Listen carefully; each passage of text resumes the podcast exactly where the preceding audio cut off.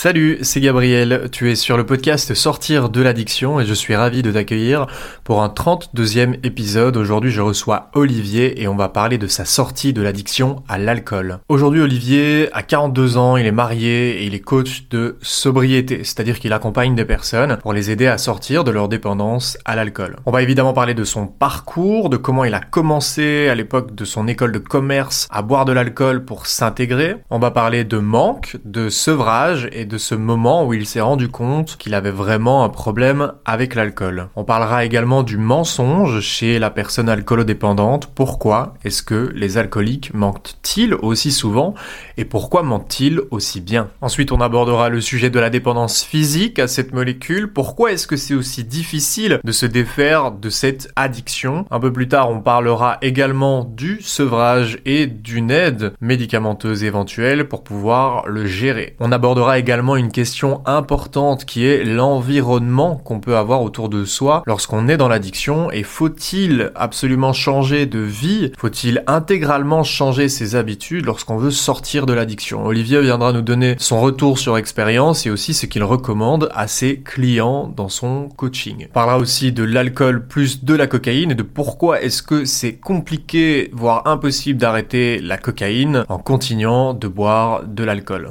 Et puis question sortie, on discutera avec Olivier de est-ce que c'est possible de recommencer à sortir sans boire? Il nous parlera de son expérience personnelle et nous filera quelques tips à cette occasion. Et puis plus globalement, au-delà de l'alcool, est-il possible de recommencer à sortir dans des soirées spécialement musicales sans se droguer lorsqu'on a eu l'habitude de faire que ça depuis toujours? Comprendre, agir et maintenir. Ce sont les trois étapes sur lesquelles se base le programme de rétablissement d'Olivier, celui qu'il propose à ses clients. Il viendra nous parler de ces trois étapes et en quoi elles sont essentielles, voire indispensables, et comment s'en servir pour sortir de l'addiction à l'alcool. Ensuite, en fin d'épisode, on abordera le sujet de quelle est la première chose à faire lorsqu'on se rend compte qu'on a un problème avec l'alcool. Et puis il terminera en nous expliquant un de ses dérapages. Après plus de dix années sans boire de l'alcool, il en a rebu par erreur, il ne savait pas qu'il en buvait. Il nous expliquera comment ça s'est passé, ce que ça lui a provoqué quelles sont les idées que ça lui a amené en tête et pourquoi il faut toujours rester vigilant lorsqu'on a une dépendance à l'alcool. Pour rappel, le podcast est disponible sur toutes les plateformes d'écoute et ton meilleur moyen de le soutenir, c'est de t'abonner à ta plateforme d'écoute préférée. Je suis aussi sur Instagram à sortir de l'addiction, je partage les coulisses du projet et c'est aussi l'endroit où on a la possibilité de discuter si tu le souhaites. Sans plus aucune transition, je te laisse en compagnie de ma conversation avec Olivier et je te souhaite une très très bonne écoute sur sortir de l'addiction. Bah écoute, salut Olivier, bienvenue sur euh, bienvenue sur le podcast.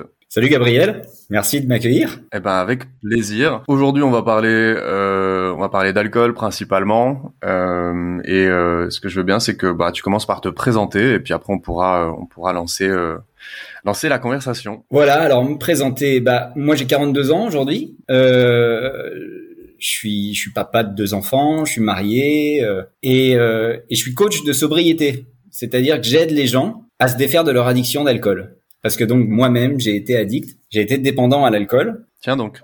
Et voilà, pendant pendant une bonne dizaine d'années. Ça a commencé euh, en école de commerce du coup et en fait depuis mes années école de commerce, bah, bah je, ça a duré dix ans quoi. Ça a duré dix ans et je suis tombé bien bas. Enfin, il y a eu toutes les étapes que chaque dépendant connaît. Quoi. Au début, on, au début, on consomme de plus en plus et, et régulièrement euh, pour plein de raisons. Et puis, puis après, on commence à consommer de plus en plus, euh, un peu tout le temps pour euh, toutes les raisons du monde. Après, à la fin, bah après, on commence à se rendre compte qu'on peut pas modérer, ou en tout cas, on essaye, etc. Puis en fait, on est dépassé par tout ça, quoi. Enfin, bon, c'est la dépendance à l'alcool. Et, et j'en suis sorti euh, finalement au bout de dix ans après après des années de combat en fait parce que c'est c'est ça quand on est addict euh, on se bat contre soi-même. Et et après j'ai voulu m'intéresser pourquoi j'étais tombé dans l'alcool j'étais pas plus bête qu'un autre quoi. Et puis puis surtout surtout euh, j'avais une enfance heureuse enfin tu vois il y a ce côté j'entendais quelqu'un qui disait la dernière fois j'avais un peu ce côté imposteur il s'était rien passé de mal dans ma vie enfin moi j'avais une, moi c'est pareil j'avais une famille aimante euh, équilibrée tout allait bien quoi et je suis tombé dans l'alcool quand même. Et, euh, et c'est vrai qu'une fois que j'en suis sorti, j'ai vraiment eu ce besoin. C'était vraiment un besoin de, de comprendre quoi, de comprendre comment ça marchait tout ça, pourquoi j'étais tombé là-dedans, et en partant du point de départ de comment j'en étais sorti aussi. Donc, euh, donc peu de temps après, je me suis formé à l'hypnose. Après m'être intéressé aux neurosciences, etc. Mais dans les livres, tu vois. Mais euh, après, je me suis intéressé euh, à l'hypnose et je me suis formé. Parce qu'un jour, en fait, bah, je m'intéressais aux neurosciences et je comprenais bien l'idée des neurotransmetteurs, l'idée de tout ça, euh, l'intérêt des médicaments, ce que ça faisait. Euh, bon, même si moi, les médicaments, j'en ai pris pendant 3-4 ans, euh, ça me freinait pas particulièrement, ça freinait pas particulièrement ma consommation. Et, et un jour, j'ai ouvert un livre d'hypnose comme ça à la Fnac j'ai feuilleté un peu et je me suis dit mais c'est cet ordre-là qui s'est passé quelque chose quoi. C'est l'ordre de l'inconscient. Euh, moi le jour où j'ai posé le verre, euh, c'était un jour, on en parlera peut-être plus tard, mais c'est un jour où en vrai je voulais pas particulièrement arrêter. Enfin, enfin si, disons que ça fait des années que je voulais arrêter, mais mais en tout cas ça fait des années que j'essayais, bon et que et que j'y arrivais pas et que je galérais et, et, et la fois où finalement j'ai posé le verre, pour moi ça faisait partie, c'était une excuse, c'était aux alcooliques anonymes et euh, c'était une excuse quoi. J'avais encore fait n'importe quoi la nuit d'avant et c'est vrai que j'avais dit à ma copine bah ce soir je vais aux alcooliques anonymes, euh, ça a bourré à 5 heures du matin au milieu de milieu des rues de Paris. Euh, là je m'étais dit t'as sorti le Joker imparable quoi. Bon, mais dans ma tête c'était ça, on était on était là-dessus quoi. C'est-à-dire que j'allais rentrer tranquille, euh, bon et puis ça allait passer. Bon bah le soir elle m'a dit, elle était au pied du lit parce que évidemment j'avais dormi toute la journée. Elle m'a dit bah ouais je suis rentré du taf, euh, on y va quoi. Comment ça on y va, on va où ben, on va aux alcooliques anonymes. Allez, je t'emmène.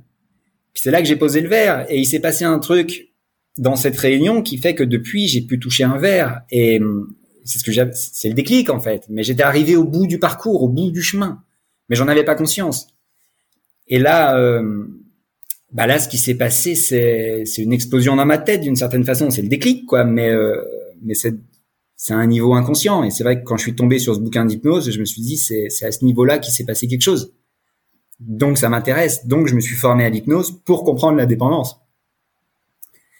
Et, et puis après, bon, j'ai écrit, j'ai fait, voilà, bon, j'ai fait des consultations aussi d'hypnose, mais générales du coup, pas pas particulièrement euh, pour les personnes dépendantes, même si quand j'en avais, parce que j'ai eu quelques personnes dépendantes à cette époque-là, à ce moment-là, ça m'intéressait plus que les autres cas d'une certaine façon, si c'est si on peut dire ça comme ça. Puis après, pour des raisons personnelles, bah, j'ai arrêté parce qu'on a déménagé, on a changé de ville, etc. Puis j'avais des enfants qui étaient tout petits, je m'occupais beaucoup des enfants, donc. Mais j'étais toujours, je suis revenu pour le coup vraiment sur la dépendance. Je me suis remis dans les livres sur la dépendance, en plus de toutes les connaissances que j'avais acquis au niveau de l'hypnose, du fonctionnement, du fonctionnement humain, du fonctionnement du, de notre tête, de comment comment on fonctionne. Et, et, ça pendant des années. Je m'étais dit, je vais faire un livre. J'avais écrit, je sais pas, 300, 400 pages. Euh, voilà, j'étais, j'étais déjà sur un triptyque comprendre, agir, maintenir. On en parlera sans doute plus tard. Mais, euh, mais voilà. Puis en fait, il y a deux ans, bah, les planètes étaient alignées. Et je me suis dit, allez, je me lance et on fait vraiment, euh, je fais vraiment quelque chose pour aider les gens, pour faire du coaching, pour faire tout ça, parce que finalement, je, je peux faire ça. Quoi. J'ai les capacités. Je suis un ancien et j'ai toute l'expérience de ça. J'ai l'expérience d'accompagnement et j'ai la prise de recul parce que ça fait 10 ans, 12 ans que que vraiment je pense qu'à ça en fait. ouais. Ok, super intéressant. Euh, et du coup, l'alcool arrive quand dans ta vie, toi? En, en école de commerce, vraiment. Bon alors l'alcool, l'alcool arrive avant l'école de commerce. L'alcool arrive euh, arrive plus jeune, mais mais en fait. Euh, en fait, j'étais, j'étais sportif, j'étais, enfin, j'étais sage, sportif, je travaillais bien à l'école, donc il y a eu quelques quelques bières, tu vois, avant l'école de commerce, mais mais très peu en fait, très peu. Je prenais quelques gorgées, je sentais déjà la tête qui tournait. Pour moi, c'était pas bon, ça faisait un effet, c'était un effet qui m'impressionnait, voilà. Mais euh... mais j'ai jamais fait. Euh, enfin, je, vois mon frère ou des amis qui faisaient des soirées quand ils étaient jeunes, euh, au lycée, tout ça, et, et ce qui est ce qui est normal en vrai. Et, et moi, j'ai jamais trop fait ça. C'était, j'étais vraiment sport, j'étais sage et tout. Il y a, y a, voilà, il n'y a pas eu ça. Par contre, en arrivant en école de commerce, j'avais un an d'avance quand je suis arrivé en école. Euh, ça, je, je, me rappelle parfaitement parce que avant le début des cours, il y avait euh, la rentrée des groupes de sport. Donc moi, je faisais du hand. Et donc, une semaine ou dix jours avant, je sais plus, enfin, j'avais eu un ou deux entraînements déjà avant, je me suis retrouvé dans l'équipe de hand de l'école, en fait. Et là, je me suis retrouvé avec des gens, beaucoup, qui étaient en deuxième année de l'école de commerce, et moi, j'étais en post-bac. Donc, en fait, avec mon année d'avance, on avait quatre ou cinq ans d'écart. Donc, eux, ils étaient déjà parfaitement rodés. Parce que, voilà. Et donc, même avant que la rentrée a commencé, j'étais déjà dans ces petits groupes, euh, qui étaient déjà parfaitement rodés. Donc, euh, donc bon, bah, quand les festivités de la rentrée sont, ont commencé, bah, j'étais direct avec eux, quoi. Et, et donc les, c'est vrai que les soirées alcool à gogo, etc. Bah, ça a été très rapide. Je m'y suis mis très vite. J'étais timide. Euh, je voulais m'intégrer, évidemment. Et, et, là, pour le coup, euh, la puissance de l'alcool, je trouvais ça très, enfin, c'était génial, quoi. J'ai trouvé mmh. ça, j'ai trouvé ça génial, évidemment. Les premières premières soirées, je me rappelle une des premières soirées, c'était une soirée mousse. je me rappelle, j'étais complètement bourré au milieu de ce truc et au milieu de cette mousse et tout. Je me disais, t'es, t'es proche du paradis là. Enfin, il y avait un côté comme ça. Et puis tout était beaucoup plus facile avec l'alcool. Pour draguer, pour, enfin, tout était beaucoup plus facile. Donc disons que l'intégration s'est très bien passée, en partie grâce à l'alcool, c'est, très clair. Et, euh, et après pour moi c'était facile. Enfin c'était, c'était, euh, je réfléchissais pas autrement quoi. C'est-à-dire qu'il y avait soirée, alcool, etc. C'était, ça allait ensemble. Donc j'ai commencé à boire pas mal, assez vite, parce que bon, les, les soirées alcool à gogo, elles étaient le jeudi. Et donc ça fait jeudi, vendredi, samedi, dimanche? Bah ça fait jeudi au début, jeudi, puis après on est un peu sage, puis de plus en plus, c'est vrai que ça fait jeudi, vendredi, samedi, dimanche. Euh, sachant que voilà, j'étais toujours dans ce groupe d'amis, euh, du coup, qui étaient plus âgés et, qui avaient beaucoup plus de, de bouteilles, c'est le cas de le dire. Et, puis voilà, mais après la dépendance elle est venue très vite. Moi j'ai vraiment un souvenir en tête où j'étais au-dessus de l'école, enfin au troisième étage de l'école, là au-dessus des escaliers, je me vois ouvrir un coca à 10 heures du mat et trembler comme un fou quoi. Hmm. Et c'était peut-être six mois après, tu vois. Et t'en as conscience à ce moment-là? Ah, Alors c'est marrant, c'est une scène où je m'en rappelle vraiment bien en fait. Et, à ce moment-là, je me dis, euh, je me dis, ça y est, t'es un grand quoi. C'est ce qui est ce qui est très con. Hein. C'est mais il y a ce côté-là. Il y a je sais pas les, les, les, gens qui faisaient la fête comme ça, euh, qui étaient un peu extrêmes, qui étaient un peu excessifs, qui étaient un... ils avaient quelque chose d'impressionnant, je crois, pour moi à ce moment-là. Puis au niveau de, au niveau de l'école, tout allait bien. Enfin, j'avais pas de problème sur les, examens, sur les notes, sur tout ça. Donc c'est vrai qu'il y avait plus ce côté, euh, la vie d'à côté et tout, qui, qui pour le coup, j'étais assez novice et bah, du coup j'ai développé ça de plus en plus quoi. Enfin, je me suis, je me suis, j'ai sauté dedans euh, les deux pieds, les deux pieds en avant et et ouais au-dessus de ces escaliers, ouais, je me sens, je me dis ouais, t'es es un vrai quoi. Un truc un peu comme ça, c'est un peu un peu chelou, mais alors qu'en vrai, alors qu'en vrai, il y avait déjà un sacré verre dans la pomme, c'était déjà pas bon quoi, clairement. Mais euh, mais donc c'est vrai que quand je regarde en arrière, j'étais déjà dépendant là, clairement, j'avais déjà des, des signes de manque. Et ça, je m'en rendais beaucoup plus compte parce que après, des années après, le lundi matin quand j'étais vraiment dans les bureaux parce que j'ai eu ça aussi j'ai eu une période où j'ai travaillé euh, dans un cabinet d'expertise comptable et, je me rappelle très bien à la pause de pause de 10 heures lundi matin euh, je tremblais avec mon café quoi. Et c'était chaud parce que parce que dès qu'il y avait d'autres gens dans la salle de pause euh, je pouvais plus boire en fait. Parce que sinon je tremblais tellement que mon café se renversait. Donc quand quelqu'un me disait passe-moi mon café ou serre-moi un café ou tout ça j'étais bien embêté parce que parce que je tremblais tellement. Et là, c'est vrai que là, c'était beaucoup plus flippant parce que c'était des années, des années après. Je savais que j'avais un problème d'alcool. Et là, le lien, il était évident en disant, c'est vraiment, enfin, c'est vraiment mon problème, quoi. Enfin, c'est, c'est mon problème qui est, qui est visible euh, pour moi déjà et pour les autres sans doute. Donc, euh, donc voilà. Donc le café, il reste sur la table. Donc c'était toujours un peu bizarre parce que voilà, après les gens partaient de la salle de pause et puis moi je restais là comme un couillon parce que je pouvais pas boire mon café en fait. donc des fois, je le laissais là, puis je m'en allais. Et personne te grillait? Je sais pas, je sais pas, je sais pas. Tu sais, euh, sans doute, sans doute. En fait, c'était pas marqué sur mon sur ma tête non plus, quoi. Euh, mm. quand, quand je l'ai dit à, à, des gens après que j'avais vraiment un problème et tout, il y a plein de gens qui m'ont dit quoi, toi? Mais on aurait on n'aurait pas imaginé euh, tout ça. On sait pas. Après, la personne dépendante, elle, croit tromper son monde aussi, et, et souvent, bah, elle trompe pas. Enfin, c'est une illusion. En tout cas, le monde proche. Hein. Euh, dire les, les, proches, quoi. Euh... Ouais, les proches, les proches. Là, c'est pour ça, c'était des collègues, tu vois, donc. Euh... Donc, que... je, je, sais pas trop. Il y a, y a, un truc que j'ai remarqué avec l'alcool. Moi, bah, moi, j'ai grandi avec un papa euh, qui a, il a toujours bu, il, a, il, boit toujours à l'heure actuelle et son, ça n'a, ça n'a jamais, ça n'a jamais changé. Et j'ai été au contact de et du déni et du mensonge et du et de la gestion de l'alcool vis-à-vis des autres. Et moi, j'ai toujours été frappé. Euh, et, et c'est quelque chose qui m'a marqué quand, quand j'étais euh, gamin ou euh, à l'époque où, on se voyait quand même encore assez souvent et que j'allais avec des potes chez mon père ou qu'on voyait euh, ou bien que j'avais une copine et que je l'amenais et qu'on allait manger un bout, boire un verre avec mon père. à chaque fois, on me disait, mais c'est c'est à ton papa, on, on voit que il a de l'âge, etc. Mais moi, je vois pas un alcoolique ou quelque chose comme ça. Alors que, enfin, pour moi, pour moi, c'est une évidence, quoi. Moi, je vois les dégâts euh, de l'alcool sur euh, sur son physique je, je vois les moments euh, de flottement d'absence etc je je je tu vois c'est impossible pour moi de et je vois aussi je connais aussi par cœur les états en moment en, fonction du moment de la journée c'est-à-dire je sais à quoi ça ressemble avant le premier verre pendant le premier verre après les premiers verres après les trois premiers verres jusque 10h, jusque midi, de, de midi à 15h, de 15h à 20h et de 20h à, à ce qui reste de la soirée. Il y a, je connais par cœur les états. Mmh, mmh, mmh. qui sont peut-être différents chez, chez, chez l'un ou chez l'autre, mais en tout cas, ces, ces phases et de manque, ces phases et de, de gaieté, de joyeuseté, et puis la phase du soir où on revient proche un petit peu du manque, etc.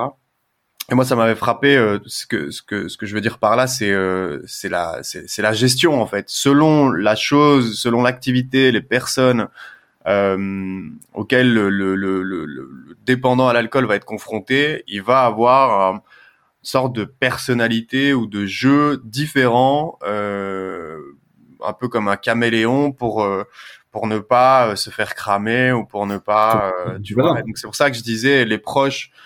Quand t'es proche et que tu dors et que tu te lèves et que tu, à un moment donné, peut-être des fois ça peut durer un, deux, trois ans. Il y a des gens qui, qui arrivent à le cacher, mais à un moment donné, tu le vois ou tu le sens quoi. Euh, alors que l'entourage externe, bah il y a moyen encore euh, grâce à cette capacité. Je sais pas si c'est d'ailleurs si c'est lié à la personnalité des gens qui sont addicts à l'alcool ou si c'est euh, un truc qui se développe avec la dépendance à l'alcool, mais il y a quand même, c'est souvent les, les, les alcoolodépendants sont des très bons menteurs, sont des très bons manipulateurs, peut-être pas dans le sens péjoratif, mais de tirer les choses à leur avantage ou d'essayer de, de soutirer de, de, des choses. Mais c'est normal mais c'est normal en même temps. parce que parce qu'une personne qui est dépendante, elle a un besoin d'alcool. Et, et à partir du moment où, enfin moi c'est ce que je dis toujours, c'est elle a un besoin d'alcool, donc il y a une structure mentale d'une certaine façon qui s'est créée en elle pour approvisionner la personne en alcool. Parce que c'est comme ça. Donc le besoin d'alcool fait qu'après la tête va tout justifier.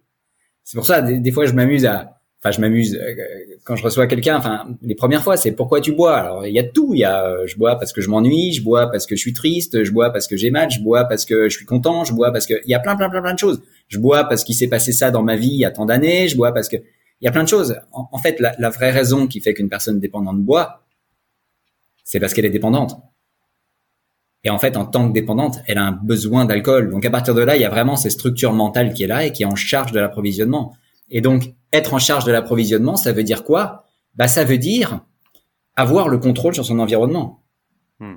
Donc, c'est l'environnement, euh, bah, c'est sa maison, c'est tout ça et tout, mais c'est aussi les gens qui constituent l'environnement.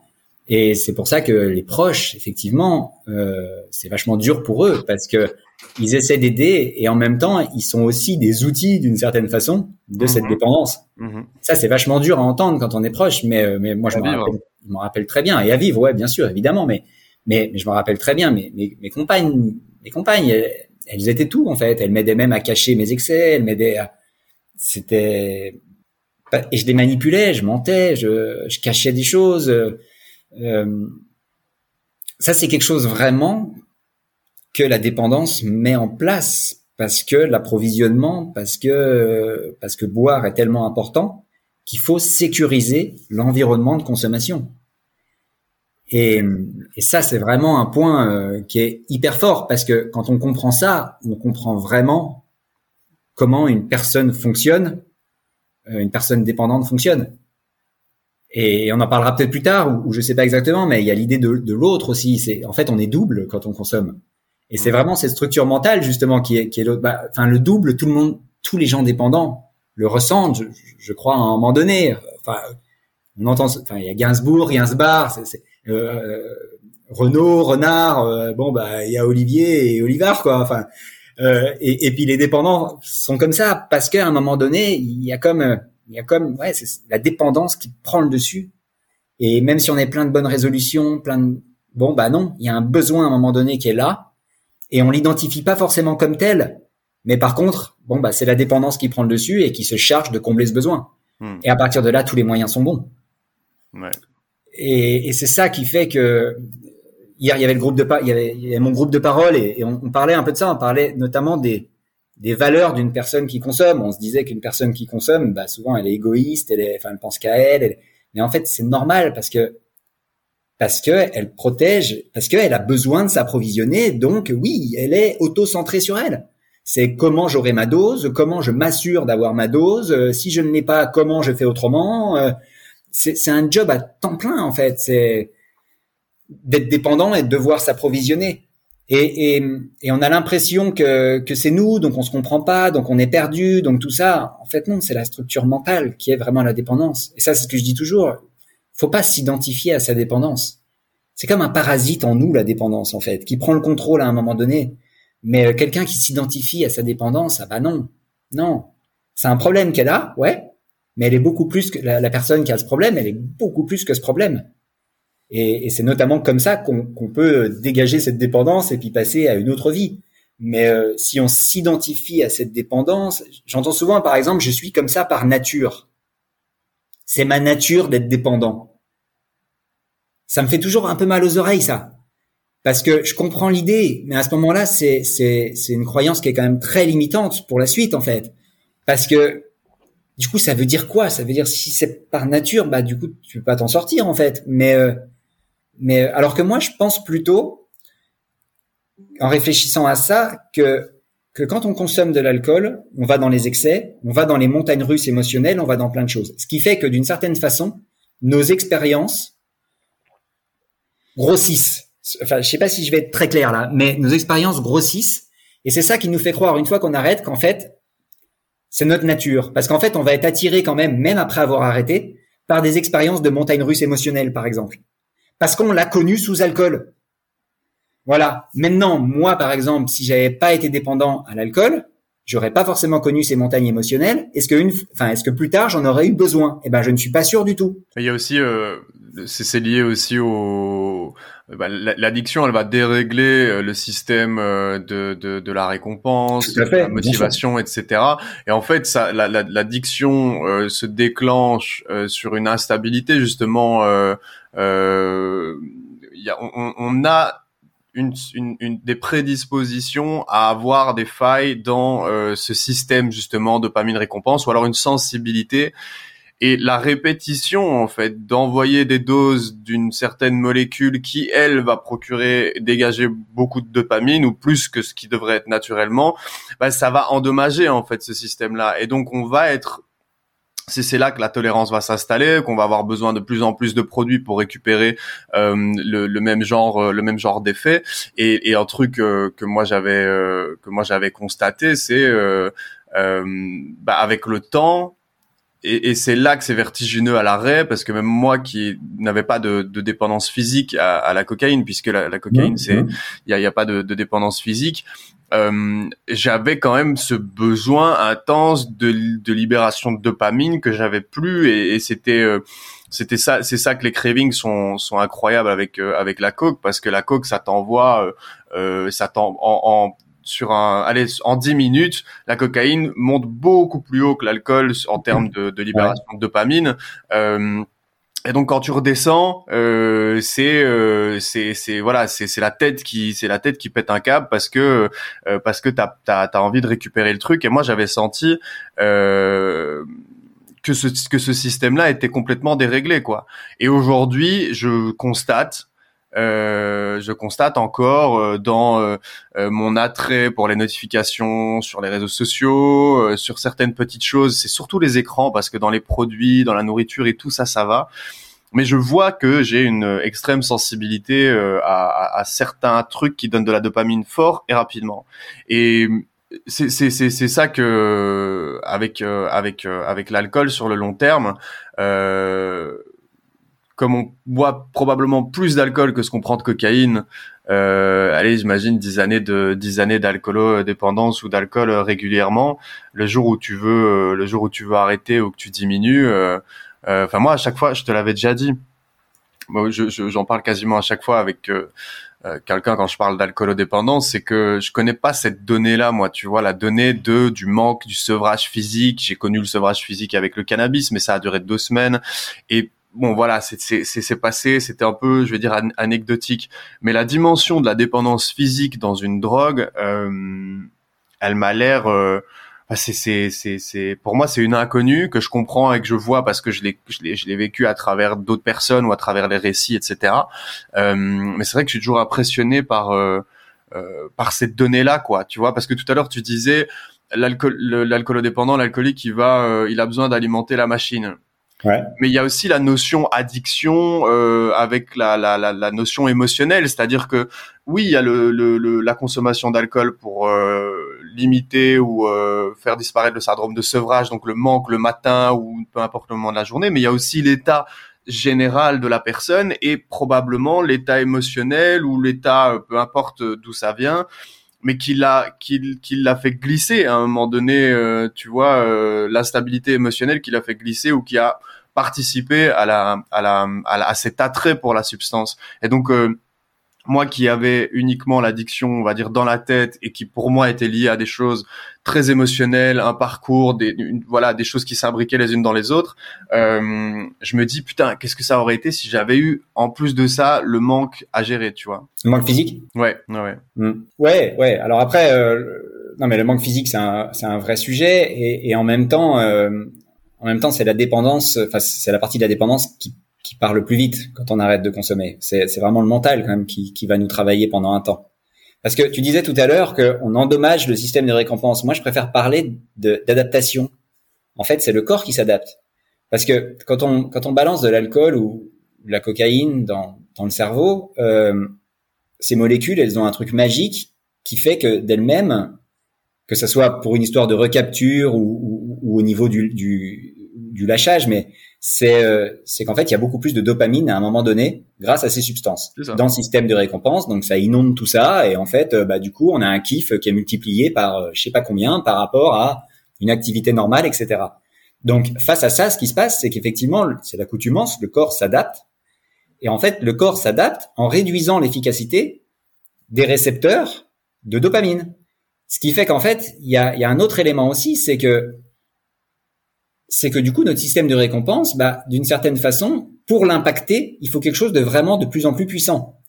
Donc c'est aussi pour ça que quelqu'un qui consomme et qui consomme régulièrement et de plus en plus, eh ben il va laisser les autres activités. Tu sais, moi j'accompagne souvent des gens qui, consomment vraiment beaucoup, qui ne mangent plus parce qu'en fait il y a plus d'intérêt de manger. L'alcool, euh, l'alcool, euh, bah, est passé au-dessus quoi. Hmm. C'est et c'est ça. Et, et, et, les gens qui sont dépendants, en fait, ils ont un système de récompense qui est complètement déréglé. C'est-à-dire que tout au-dessus il y a l'alcool et tout en bas très loin il y a tout le reste. Parce qu'en en fait, le reste, euh, quelqu'un qui va, je sais pas, qui va faire une balade ou qui va faire un, ouais, qui va faire une balade ou quelque chose ou un musée ou qui va passer du bon, un bon moment, etc. Bon bah la dopamine qui va être lâchée, elle va être lâchée dans un environnement où les récepteurs sont sont diminués. Donc forcément, l'impact, l'impact émotionnel et l'impact réel pour la personne bah, ça va être moins intéressant. Donc par contre, elle va reprendre de l'alcool et comme effectivement les récepteurs seront euh, diminués, bah, il en faudra plus pour avoir le même effet, parce qu'on consomme pour avoir l'effet. Et ben du coup, les quantités vont encore augmenter et en fait, c'est vraiment le cercle vicieux. Et c'est comme ça qu'effectivement, on glisse dans, on glisse dans la dépendance, on glisse comme dans un entonnoir en fait, de plus en plus, de plus en plus, de plus en plus, et de plus en plus, les autres activités perdront de l'intérêt, de plus en plus, il faudra de l'alcool parce que les récepteurs diminueront, enfin diminueront leur efficacité, etc., etc., etc. Donc oui, après, il y a, y a la dépendance physique aussi qui se met en place au fur et à mesure. Euh, c'est un vrai sujet et pour quelqu'un qui consomme vraiment beaucoup, euh, bah, il y a des risques, etc. Donc moi, c'est ce que je dis toujours.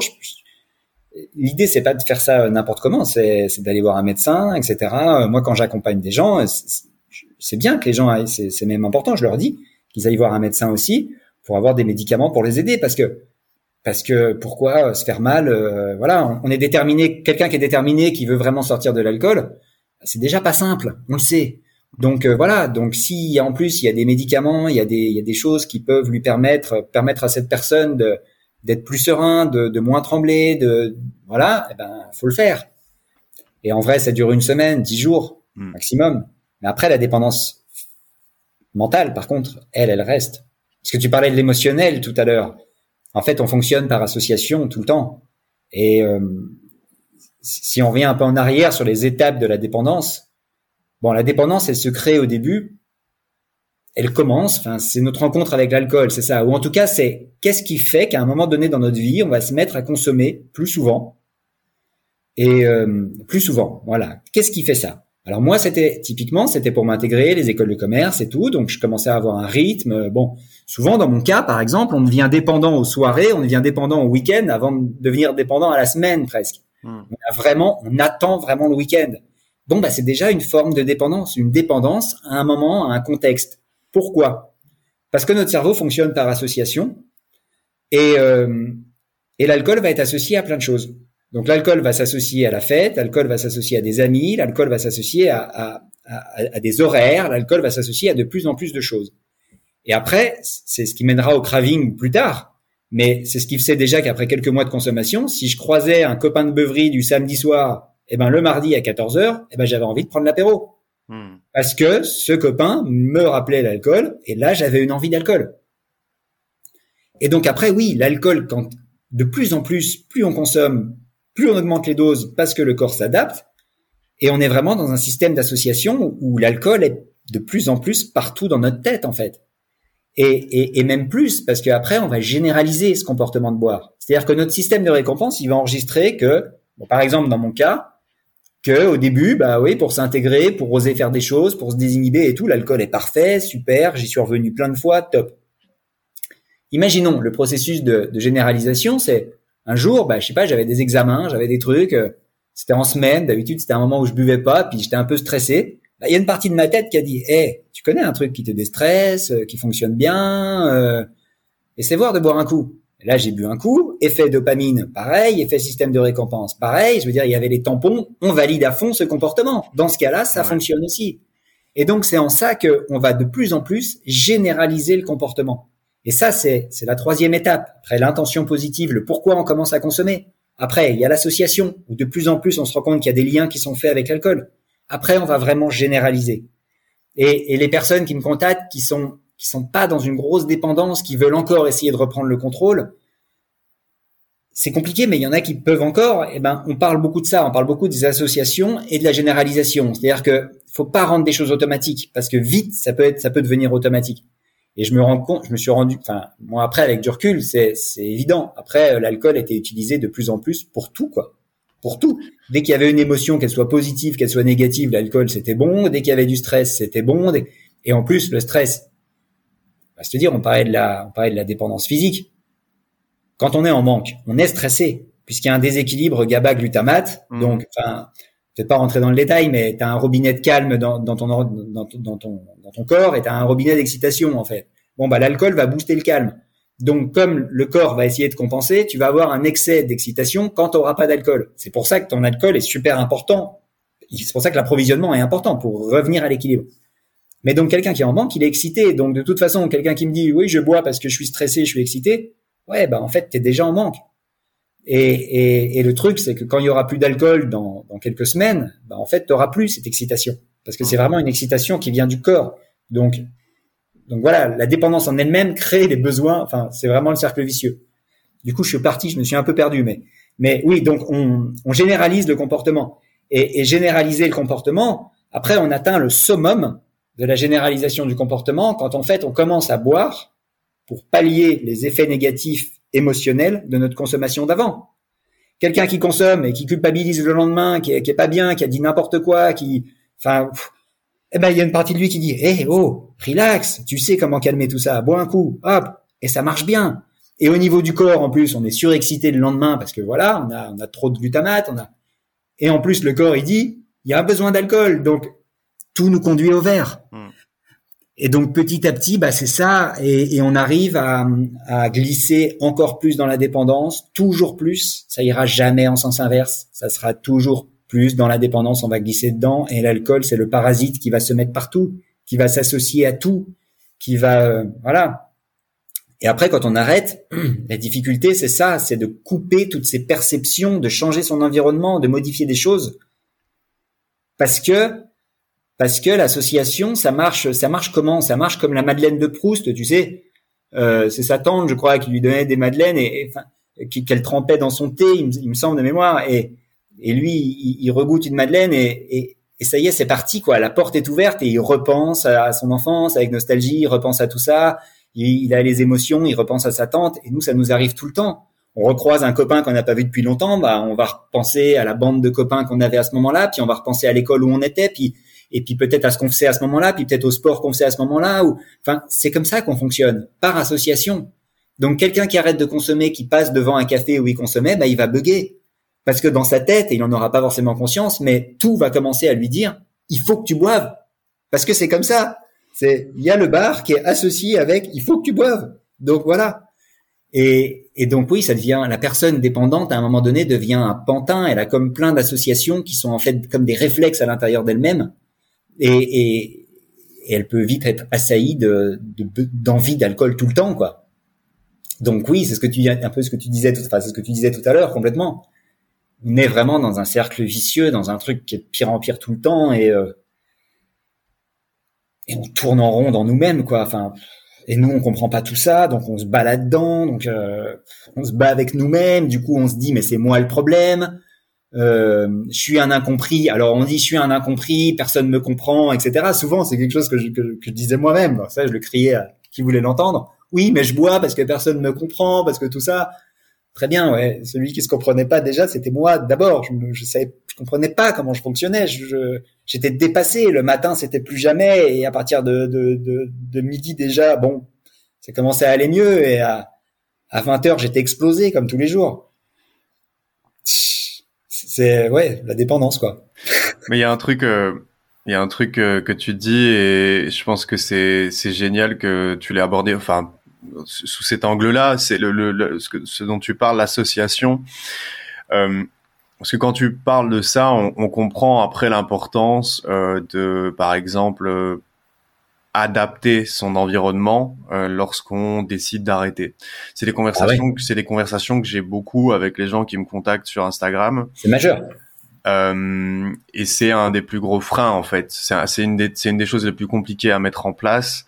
Euh, L'adaptation de son environnement, prendre des décisions de soit en changer, s'écarter.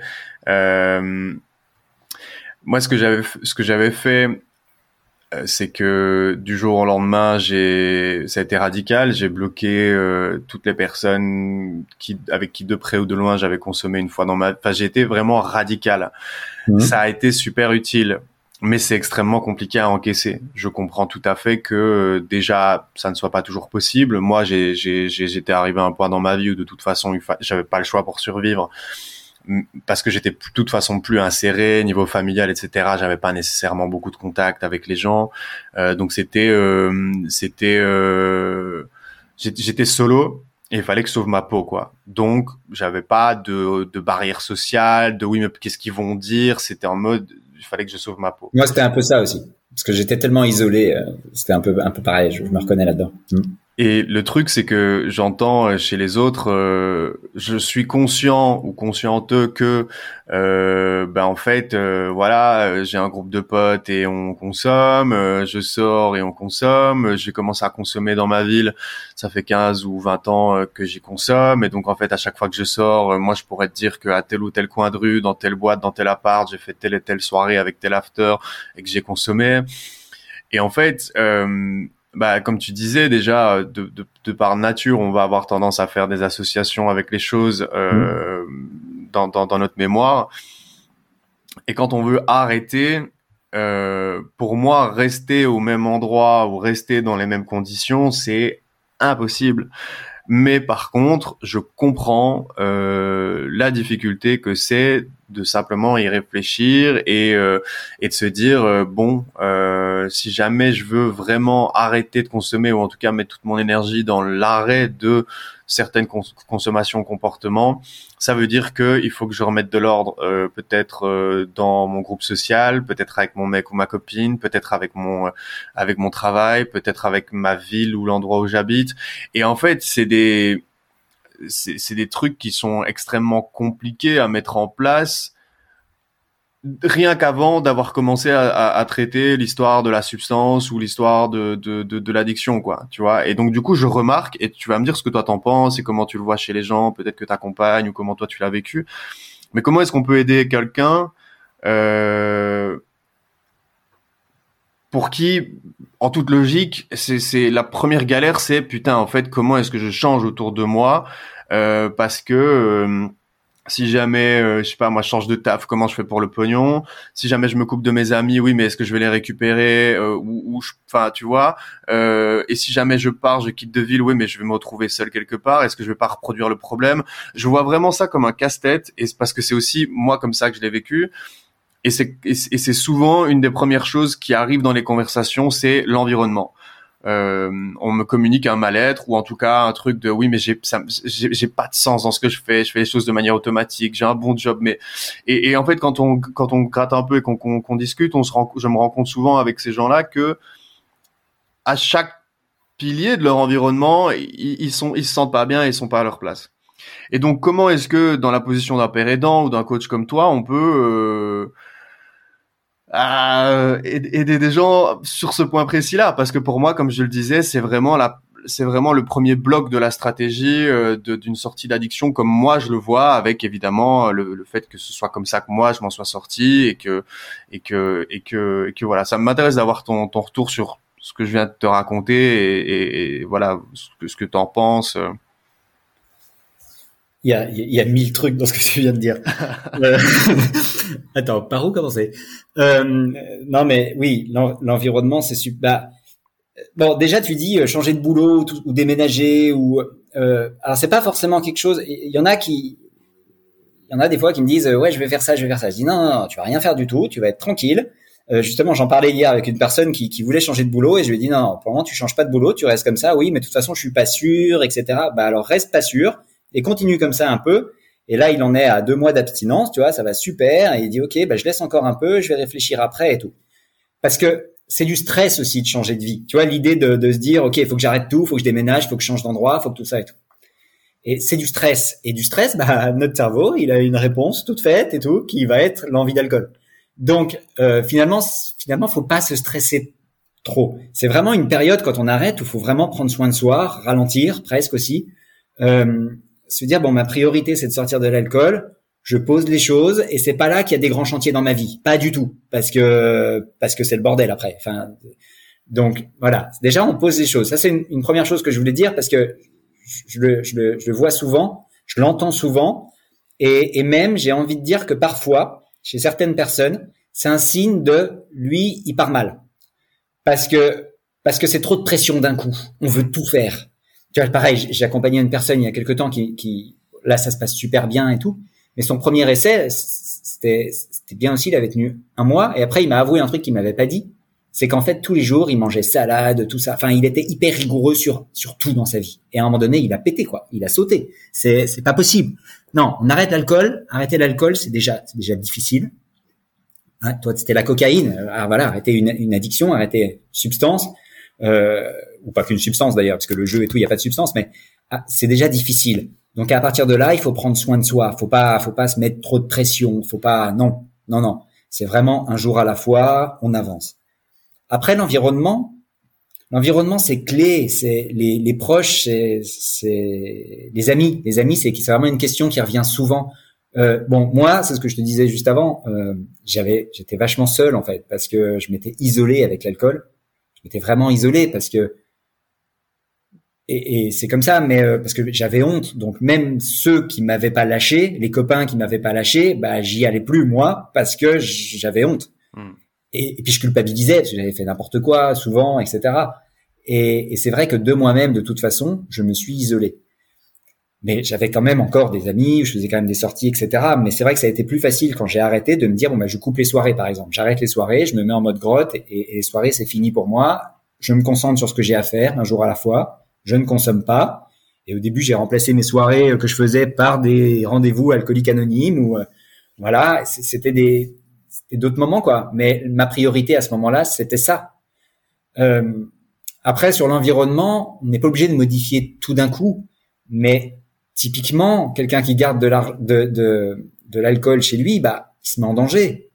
Euh, une autre personne aussi qui m'a contacté, euh, qui a arrêté aussi, et elle m'expliquait un peu ses tentatives d'avant, et elle me dit, bah, euh, la fois d'avant, euh, ouais, bah, j'ai rechuté, je comprends pas trop pourquoi et tout, et je dis, bah, ça s'est passé comment?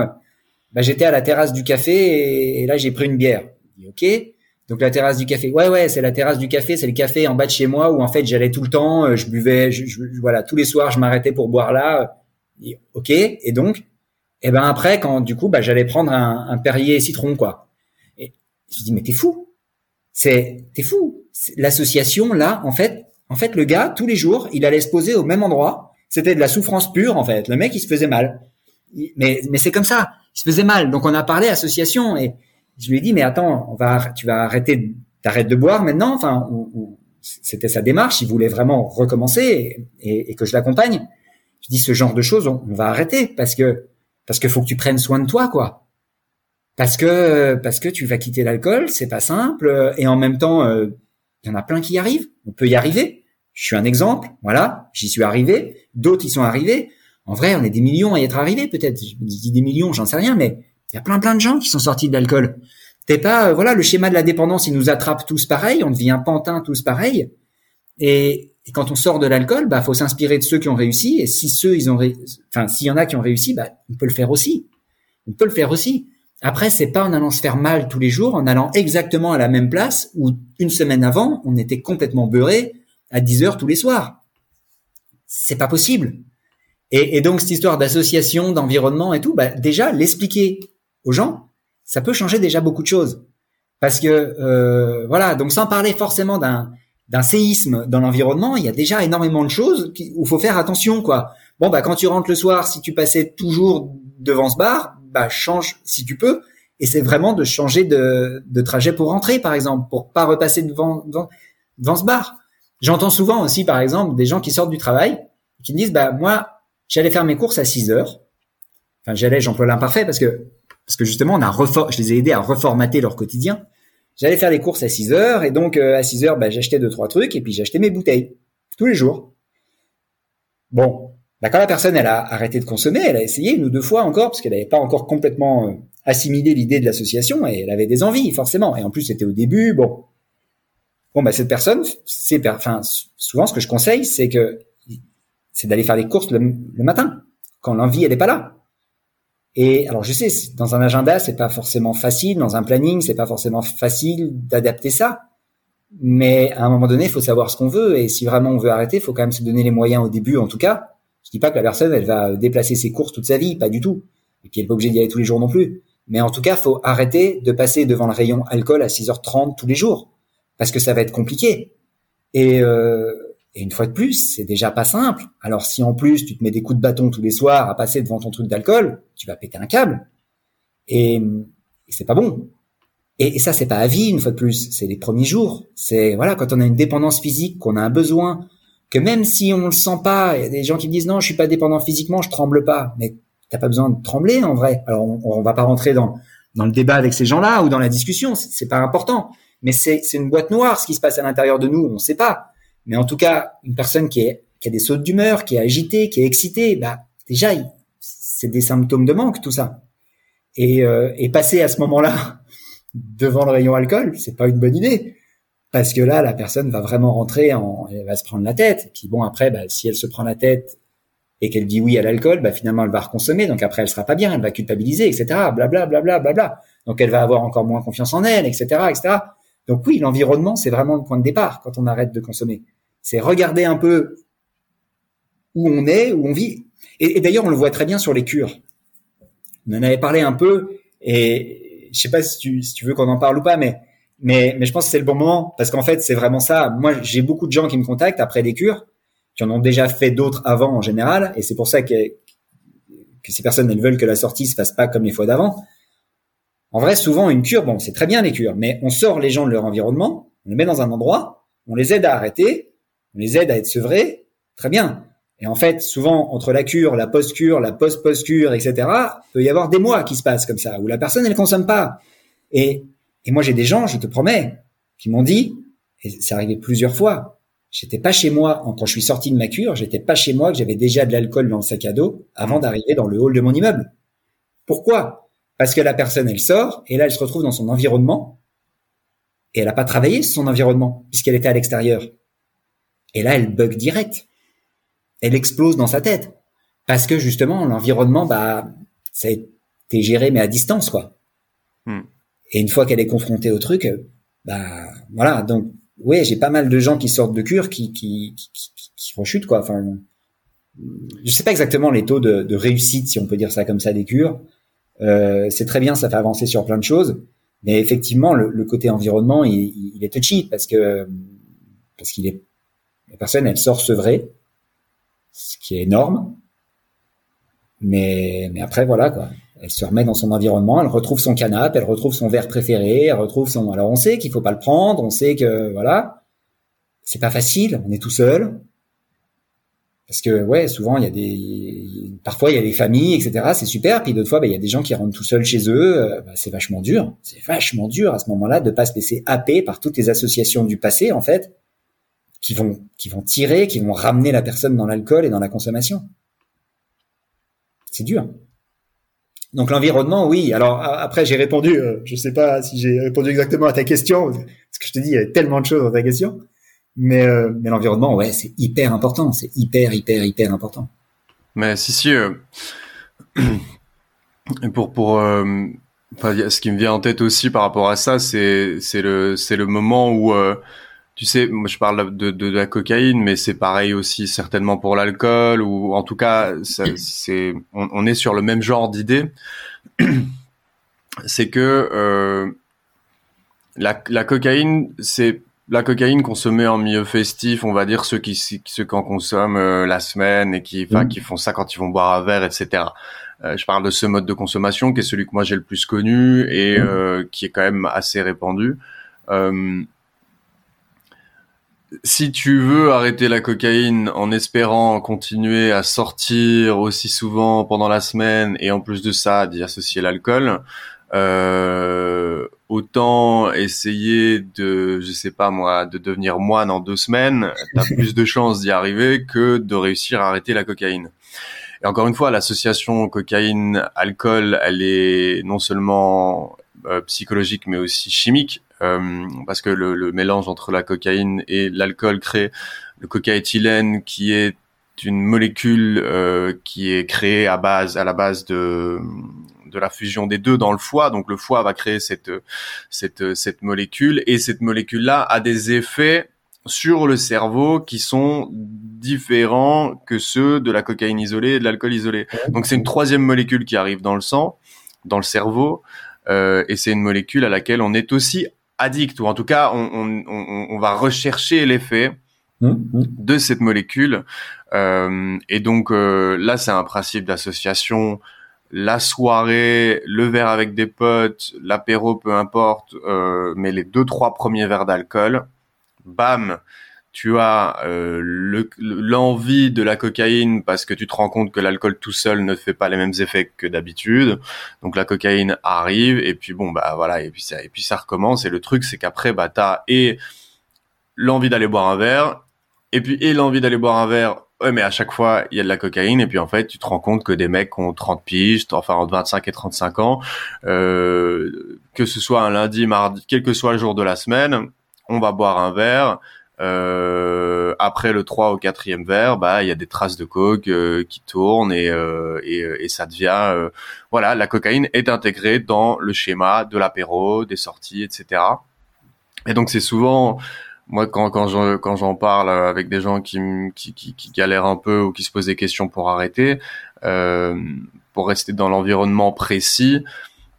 Bah, c'est souvent ce que je raconte quoi rester dans le même schéma et et espérer arriver à te passer de la cocaïne quand tu continues à sortir et à boire de l'alcool, euh, bah c'est c'est très compliqué quoi. Donc ça fait le lien entre l'environnement et la, et les associations et c'est c'est pour montrer euh, un, un, un, moment précis en fait de tout ce que tu as raconté, ce dont on a parlé juste avant pour la cocaïne. Mais comme je le dis, il y a d'autres manières de consommer. Il y a des gens qui vont consommer seuls, des gens qui vont consommer euh, au travail, euh, sans alcool, etc. Donc il y a plein de d'autres associations, mais pour parler de celle que moi je connaissais, euh, c'est le premier casse-tête, enfin le premier casse-tête, c'est la première stratégie de euh, ok où est-ce que je consommais, avec qui est-ce que je consommais, quels étaient les déclencheurs, quels étaient les vraiment les les les, les kickstarters de, de, de ma consommation, bah dans 95% des cas, c'est l'alcool, c'est le verre, c'est l'apéro. Donc si tu veux avoir la cocaïne hors de ton esprit et que c'est ton objectif dans la vie, euh, il faut aussi travailler euh, sur euh, sur l'environnement et ce qui compose l'environnement et les sorties si c'est si c'est pour cette personne-là euh, un truc une rampe de lancement quoi. C'est les habitudes aussi là. Hein C'est-à-dire quelqu'un qui a l'habitude tous les mardis ou tous les mercredis ou je sais pas quoi, je sais pas ce que tu disais là de d'aller consommer d'une certaine façon. Bah oui, au début c'est sûr que. Mais l'environnement au début, faut faut faut vraiment faire attention à son environnement euh, reformater son quotidien, reformater son environnement. Mais mais il n'est pas question non plus de, de, de, tracer un trait sur tout quoi. Hmm. C'est-à-dire que à un moment donné, quand on sort, ben il faut quand même prendre en compte le fait que c'est une étape de vie, qu'il il se passe quelque chose. C'est pas voilà, donc ça va durer le temps que ça dure. Ça dure plusieurs semaines. Pour certaines personnes, c'est plusieurs mois. Mais il faut mettre les moyens en face. C'est-à-dire que quelqu'un qui me dit oui, mais je pourrais plus faire mes soirées et tout, je dis mais si, tu pourras faire tes soirées, mais au début tu vas être fragile forcément et tu vas être bourré, enfin auras des envies. Quand tu seras dans ces soirées, tu vas être en lutte. Bon bah, à toi de voir. Mais si tu vas, tu vas être en lutte. Si tu vas pas, ça sera beaucoup plus facile. Alors oui, tu iras pas à cette soirée, mais j'ai pas dit que tu allais plus à cette soirée toute ta vie. J'ai dit juste qu'à un moment donné, tu allais te reconnecter au monde, euh, à tes envies aussi, parce que parce que parce que il y a ça aussi, c'est que enfin si, si je vois par rapport à moi et, je l'entends souvent, c'est que les soirées c'est un gros problème, euh, les bandes de potes qui, qui consomment beaucoup euh, c'est un gros problème de plus les voir tant qu'on consomme encore en se disant oui je veux arrêter mais donc ça va être un gros problème si ça va être un gros problème ça et tout. Puis quelques semaines après en fait quand on en parle c'est ouais mais finalement ça m'intéresse moins euh, donc je les vois mais différemment je propose d'aller au resto je propose d'aller au ciné je propose d'aller faire telle activité déjà parce que moi ça m'aide ça me permet de me protéger et pas de me mettre dans une situation de grosse consommation où j'aurais des envies. Euh, mais en plus, j'en ai plus envie de ces moments-là, etc. Ça, je l'entends très souvent aussi. Euh, c'est une évolution personnelle aussi. Et à un moment donné, euh, enfin, moi, je me rappelle très bien. J'allais dans des bars, euh, j'allais consommer beaucoup d'alcool avec des gens que que que j'aurais jamais rencontrés sinon, et c'est pas grave en vrai. Enfin, euh, bon, je me rappelle que par exemple quand j'ai arrêté, je me disais mais non parce que je ferais plus ça, mais mais en vrai c'est pas grave, c'était pas grave du tout et, ça m'a jamais manqué. voilà, bon après les soirées quand on est bien connecté avec des amis, avec tout ça, je comprends bien et c'est un point, mais mais bon au début bah oui au début si vraiment on veut arrêter, faut se faciliter la vie quoi. Faut se faciliter la vie, c'est déjà pas simple. Je, sais ça fait dix fois que je le répète, mais mais on peut le faire, on peut s'en sortir mais euh, enfin, c'est vraiment l'idée que je veux donner quand même, c'est qu'on peut vraiment s'en sortir. Mais, mais voilà quoi, faut, faut c'est pas en allant, en continuant notre vie comme s'il y avait rien et, en se disant bah c'est comme tu dis là, on ne devient pas moins dans 15 jours. Euh, bon bah on ne devient pas abstinent en continuant tous les jours euh, à faire exactement la vie d'avant et parce qu'à un moment donné on recraque forcément. Alors vaut mieux se sevrer, travailler sur soi mentalement, comprendre un peu son environnement, reformater tout ça, gagner en confiance, se sentir plus fort dans son abstinence, dans le fait de ne pas consommer. Et là, peu à peu, on rebranche avec l'environnement, on rebranche avec des soirées. Et pour autant, j'accompagne aussi des gens qui sont maintenant à quelques mois, on se parle moins, mais, on est toujours en contact et qui ont repris les soirées sans alcool, mais qui ont repris les soirées. Et elles se rendent compte qu'en fait à un moment donné euh, bah, elles appuyaient sur un bouton alcool danse et elles s'éclataient. Et ben maintenant elles appuient sur le même bouton mais il n'y a plus l'alcool. Mais en fait ce qu'elles faisaient sous alcool elles se, elles se rendent compte qu'elles peuvent le faire aussi sans. Euh, voilà. C'est l'idée de, elles ont connu, euh, elles ont, d'une certaine façon, elles étaient, surtout des, des filles qui m'ont dit ça. Il y en a deux qui m'ont dit ça. Mais, mais c'est vrai, c'est vrai. Ce qu'on fait sous alcool, on peut le faire sans alcool. Mais ça faut un certain temps pour euh, pour s'autoriser à, se dire on peut le faire et pour le faire. Je, sais pas si c'est clair, mais c'est. Euh, il m'a fallu quatre ans, euh, quatre ans et euh, et un petit euh, et un petit dérapage pour comprendre que, bah, pour me retrouver dans les situations de soirée et de sortie où j'avais plus envie de consommer des drogues. Je buvais quand même des verres d'alcool, etc. Mais justement, c'était soit il fallait que je ne boive rien et là j'avais envie de rien mais je me faisais chier ou j'étais pas enfin voilà j'avais pas j'avais pas envie de rester ou pas envie de sortir. Ou alors soit je buvais euh, et euh, et du coup euh, bah j'avais euh, la drogue dans ma tête euh, qui revenait. Ah, j'avais plus les mêmes envies de consommer etc mais pour vraiment détacher, euh, aujourd'hui, je peux aller, je peux sortir dans l'environnement le plus euh, ancré dans ma tête ou qu'il était à l'époque. C'est des soirées, on va dire des soirées techno, euh, avec euh, bon jusqu'à 2 heures du matin, on va dire qu'il y a 40% des gens qui ont consommé des trucs et une fois que tu dépasses 2 heures, il y a 90% et une fois que tu as dépassé 5 heures, il y a 99% des gens qui ont consommé et de l'alcool et d'autres substances. Et euh, moi j'aime bien l'environnement, j'adore ce genre de soirée. Je, enfin, je sais pas, il y a un truc, euh, il y a un truc que j'aime bien dans ce genre de, de soirée, pas toutes, mais c'est vraiment quelque chose que, que je fais encore une fois de temps en temps. Ça devient, ça devient rare. Mais c'est, c'est, au, au, début c'était vraiment une lutte. Enfin au début il y a encore euh, quelques mois, un an, un truc comme ça, c'était un peu une lutte de retourner dans ce genre d'endroit parce que j'avais euh, absolument euh, l'idée de consommation. Je consommais pas, mais j'avais l'idée de la consommation. Mmh. Et aujourd'hui, en fait, et tout ça s'est fait par palier. J'ai eu besoin d'y retourner, de me refaire un peu mal et de, tu vois, de, de, me reconfronter à cette envie, à cette idée de consommer, pas de consommer, de consommer. Ouais, mais en étant beaucoup plus fort à ce moment-là. Exactement. T'as pas la fragilité des premiers jours ou des premières semaines. Exactement. Donc plus t'es fort, plus tu vas te confronter, et plus tu vas et, puis plus tu vas confronter aussi et te rendre compte de qu'est-ce que tu as vraiment envie. Mm. Euh, là, pendant que tu parles, tu parlais de la, de la musique et tout. Je, je, pense à Alex que tu as, interrogé aussi. Euh, tu as fait un podcast avec lui. C'est un gars super et, et, il adore la musique, je crois. Et, c'est pareil, il est branché. Puis il y en a un autre, Nico aussi, qui est sur Instagram. Et je sais qu'il il adore la musique, il adore plein de trucs. Et, et Bernard, Bernard, c'est Bernard, je crois que tu dis. Ouais. Enfin bon, tous, voilà, ils, ils en parlent tous parce que c'est normal en fait. C'est l'idée de se rebrancher à un moment donné à ce que t'aimais, mais ce que t'aimais vraiment. Et il y a des choses, bah oui, tu vas, il y a des choses que, que, finalement on se rend compte que sans alcool on aime moins. Ça nous intéresse pas quoi. Euh, enfin, j'avais l'impression, par exemple, quand je consommais, peut-être toi c'est pareil, je sais pas, mais j'avais tellement cette impression d'être très intéressant, d'être très intelligent, d'être d'être tout ça quand j'étais sous alcool. Enfin, alors que c'était ridicule, c'était n'importe quoi. Quand on est hors de l'alcool, on, on, voit bien l'effet que que nous renvoie une personne bourrée. C'est pas du tout impressionnant, c'est pas du tout tout ça. Et les gens se coquent. Euh... Bah voilà, et, euh, et en même temps, on a des discussions qui, enfin les conversations que j'avais quand j'étais bourré. Euh, en plus, euh, le lendemain, je m'en rappelais à peine. bon, ça, c'était pas, ça allait pas très loin, quoi. là, il y a des vraies relations, donc des vraies choses qui se passent. Donc les soirées, typiquement, euh, elles peuvent changer aussi. Bon, il y a aussi parce que je vieillis, mais euh, mais, mais ça peut être par exemple plus un resto qu'une boîte de nuit, mais ça peut être un resto qui s'étire un peu dans un endroit sympa. Euh, mmh. voilà, des choses qui sont moins tournées sur l'alcool et plus sur le partage, sur le fait d'être ensemble. Voilà, comment on évolue sans alcool? Bah bon, mais faut pas avoir peur de plus pouvoir faire. Il faut se dire, si l'alcool est un problème ou si voilà à partir du moment où la substance est un vrai problème et que, la personne n'en peut plus et qu'il faut vraiment arrêter bon bah un jour à la fois on arrête et puis on voit ce qui reste et on voit quelles sont les envies après et qu'est-ce qu'on en enfin on voit quoi. Et en général c'est vraiment chouette de toute façon.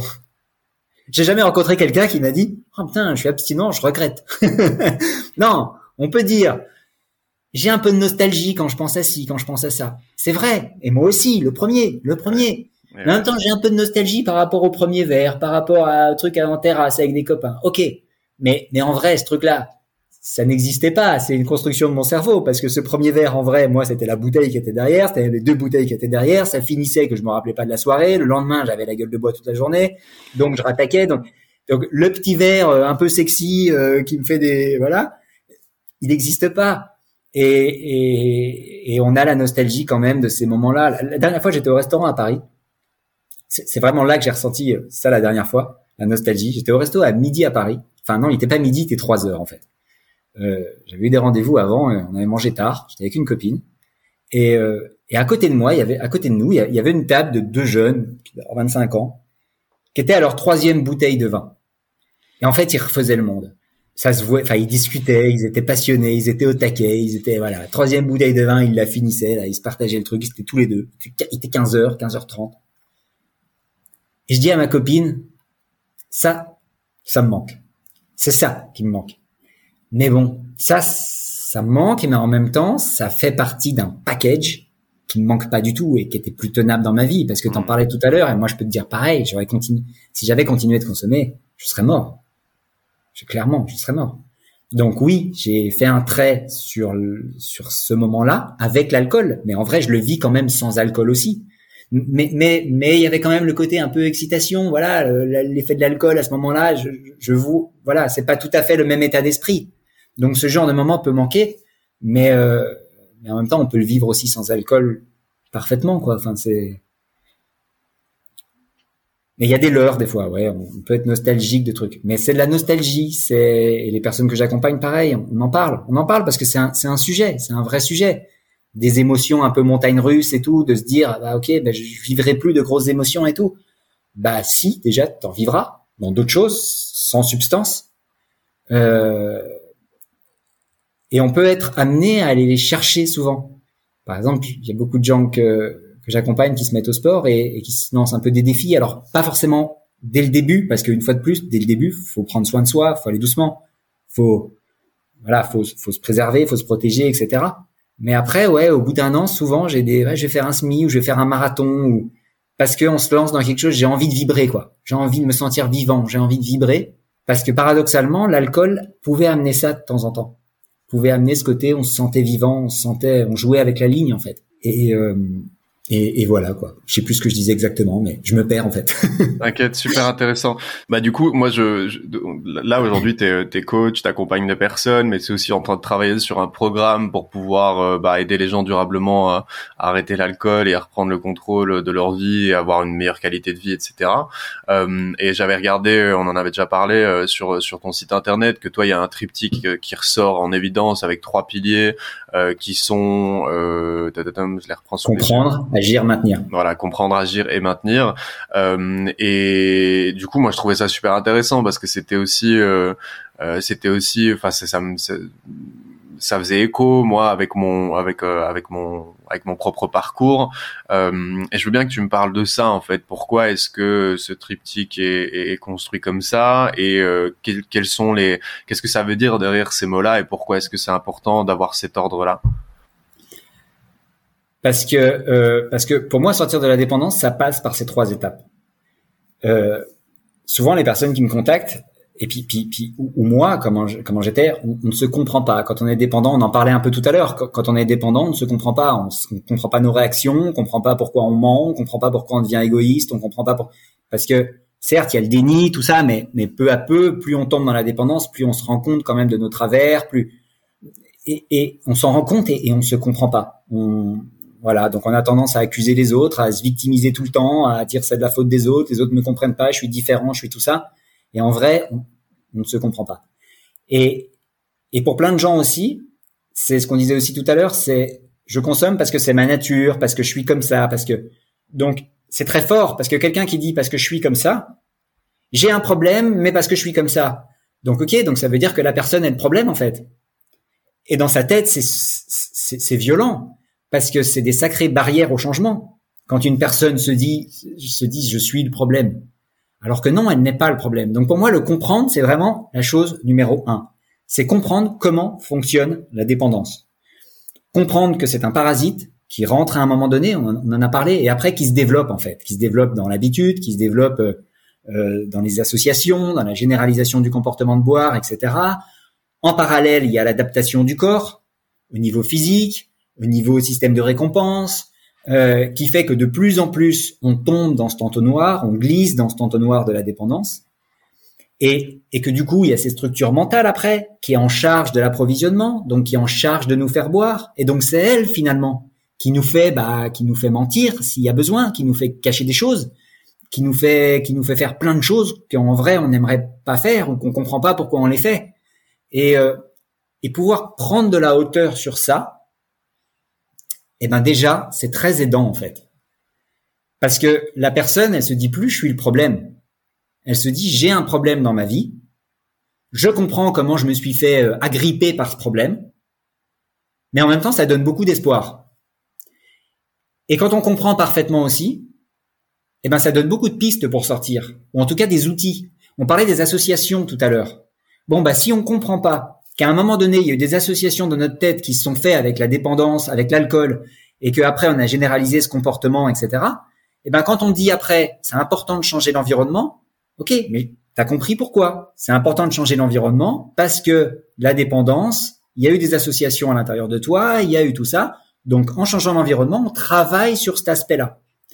Donc pour moi, le comprendre, il est super important. C'est pour ça que j'ai fait, et pour le moment, j'ai fait deux choses sur ce comprendre, parce que bon, j'accompagne des gens, il y a le coaching, mais en fait, le, ce que j'appelle le projet alcool et dépendance, il est plus large. C'est donc ça commence par le comprendre. Le comprendre, c'est j'ai fait un module en ligne, comprendre la dépendance, donc qui est accessible bah, sur mon site internet, qui est accessible pour les proches, qui est accessible pour les gens qui se posent des questions, qui est accessible pour les gens qui osent pas forcément encore me contacter pour un accompagnement individuel, mais qui se disent qu'il y a un problème et qui veulent en savoir plus. Donc là, j'explique tout ça. J'explique euh, le développement de la dépendance, comment elle s'installe, comment elle emprisonne la personne, comment comment tout ça. Je propose aussi un cahier d'observation qui est un PDF de 12 pages où sur ce PDF, bah, il y a, y a des points pédagogiques, donc les différents les différentes étapes du développement, les différentes étapes du développement de la dépendance, de l'installation de la dépendance. Et en plus, il y a des questions qui vont permettre à la personne, en rapport à cette pédagogie, de prendre de la hauteur sur sa consommation et, de mettre en avant certaines réalités. Par exemple, l'idée des déclencheurs, bah, la personne, elle va en prendre conscience, elle va regarder un peu sa vie, elle va dire ah ouais, quand je suis là, euh, ouais, j'ai envie. Euh, quand quand il est telle heure, ouais, j'ai envie. Enfin, tu vois, c'est plein de détails. Mais donc ça permet de prendre vraiment de la hauteur. Quand on prend de la hauteur sur son problème, on se dissocie de ce problème. Donc quand on se dissocie de ce problème, bah, finalement, on va commencer à pouvoir agir dessus. Alors que quand on est ce problème, quand on quand on est associé à ce problème, bah, c'est très difficile. On, dit toujours, on ne peut pas modifier quelque chose quand on, quand on fait partie du problème. Donc, hop, on se dit ceci, on prend de la hauteur sur ça. Une fois qu'on a compris, eh ben là, on passe au agir. Le agir, c'est ça y est. Maintenant, on est prêt, on agit, et on utilise des outils en lien avec ce comprendre. Donc, changement de l'environnement, euh, etc. Enfin, tout ça. Donc là, c'est les coachings. Pour le moment, c'est les coachings. Idéalement, un jour, tout ce parcours, j'arriverai à le faire en ligne pour aider encore plus de gens. Mais, mais pour le moment, je crée vraiment la méthode, je crée vraiment la structure. Donc, c'est les coachings. Comme ça, j'ai les personnes en face à qui j'explique aussi le comprendre. Hein. C'est, ça fait partie des, du début. Et, euh, et donc là, hop, avec ces personnes en coaching, l'idée, c'est de se séparer de l'alcool. Donc, dans mon agir, j'ai donc ces coachings. Après, j'ai des groupes de parole aussi. Parce que les groupes de parole, c'est super important. Parce que justement, ça permet aussi de comprendre. C'est-à-dire, en échangeant avec d'autres qui sont exactement comme nous, on, dit souvent qu'un groupe de parole, c'est un groupe de professionnels de la dépendance. Et moi, j'aime beaucoup ça. Parce que c'est ça. C'est, c'est des gens qui vivent la même chose que nous. Et euh, on parlait tout à l'heure de cacher des choses, de mentir, etc. La personne en face va te dire ah oui moi aussi je faisais ça, moi aussi. Et en fait, en, parlant comme ça, en échangeant avec d'autres, on se rend compte vraiment qu'il y a un schéma, qui est le schéma de la dépendance, qu'on retrouve chez les autres. Et, et donc, c'est important ces groupes de parole parce que de la même façon, quelqu'un qui est dans ce groupe de parole qui est sorti de l'alcool, on peut se dire aussi de la même façon, je peux m'identifier à lui, son schéma de sortie, je peux aussi faire mien. Et donc, du coup, je peux aussi m'en sortir. Donc, ce groupe de parole que, que, qui est en place depuis quelques mois, il est vraiment pour le agir mais il est aussi pour le maintenir. Et là, on passe sur le maintenir, qui est donc le, troisième, le troisième gros morceau, gros pilier du triptyque. Euh, c'est qu'en fait, on le sait, une fois qu'on arrête une substance, une fois qu'on sort de l'alcool ou autre chose, euh, bon, on n'a plus besoin On n'a plus ce besoin du corps pour l'alcool. En tout cas, on parlait de la dépendance physique, on a plus besoin physique. La dépendance mentale, bon, il y a toujours des associations qui vont nous embêter, etc. Mais on sera, plus ça va, plus les jours passent, plus les semaines passent, plus les mois passent, plus on se sent fort quand même face à ça, plus on se sent confiant face à ça. Donc c'est de plus en plus facile de ne pas reprendre le verre. Euh, pour autant, il faut toujours se rappeler que la dépendance à l'alcool est une maladie chronique et que en fait on reste malade. C'est pas parce qu'on arrête de consommer qu'on est redevenu une personne normale. Non, pas du tout. Et là, c'est une erreur que souvent on fait, qu'on fait tous et que j'ai fait aussi. Et, et, on se dit après quelques semaines ou quelques mois d'abstinence, euh, bah ouais, je suis redevenu une personne normale, ça y est, mon problème il est réglé. Et c'est là qu'on reconsomme et c'est là qu'on rechute en vrai. Et, et en même temps, c'est utile parce que c'est là qu'on se rend compte que non, on n'est pas une personne normale. Et, euh, et s'il faut le faire 100 fois pour que la 101e fois on se dit, on se dise, mais non, mais en fait, si je retouche le verre là, ça va faire exactement comme les 100 fois précédentes. Mais que cette fois, ça soit vraiment intégré dans sa tête, ça change tout. Parce que là, du coup, ça donne une confiance supplémentaire et, et, et, un sens à tout ça. On fait ça parce que si je retouche, euh, voilà. Mais donc, ça demande de se rappeler. Donc, c'est plus facile de ne pas prendre le verre et en même temps, faut qu'on se rappelle, faut se rappeler de ça. Donc, pour se rappeler, il y a on peut lire des livres, on peut écouter des podcasts comme, le tien, on peut regarder des films, on peut, ou on peut aller au groupe de parole. Une fois de temps en temps. Voilà. Je me rappelle, je discute avec d'autres qui sont euh, dans le même cas que moi, et en plus je partage mon expérience et j'aide les autres. C'est super gratifiant d'aider les autres aussi. Donc ça donne aussi un sens à tout ça. Et donc le maintenir, ça c'est quelque chose qu'on est en train de développer. Euh, sur Instagram notamment, bah, moi j'ai un compte qui s'appelle Olivier sans alcool, et, euh, et là, il y a Isabelle. Euh, Isabelle, elle travaille avec moi sur, sur ce projet global depuis deux ans. C'est elle qui m'a donné le coup de pied aux fesses, qui m'a dit allez vas-y, euh, t'as as trop de choses à allez, on, on se lance, je t'aide, je t'accompagne. Et elle, elle va être en charge, enfin en charge.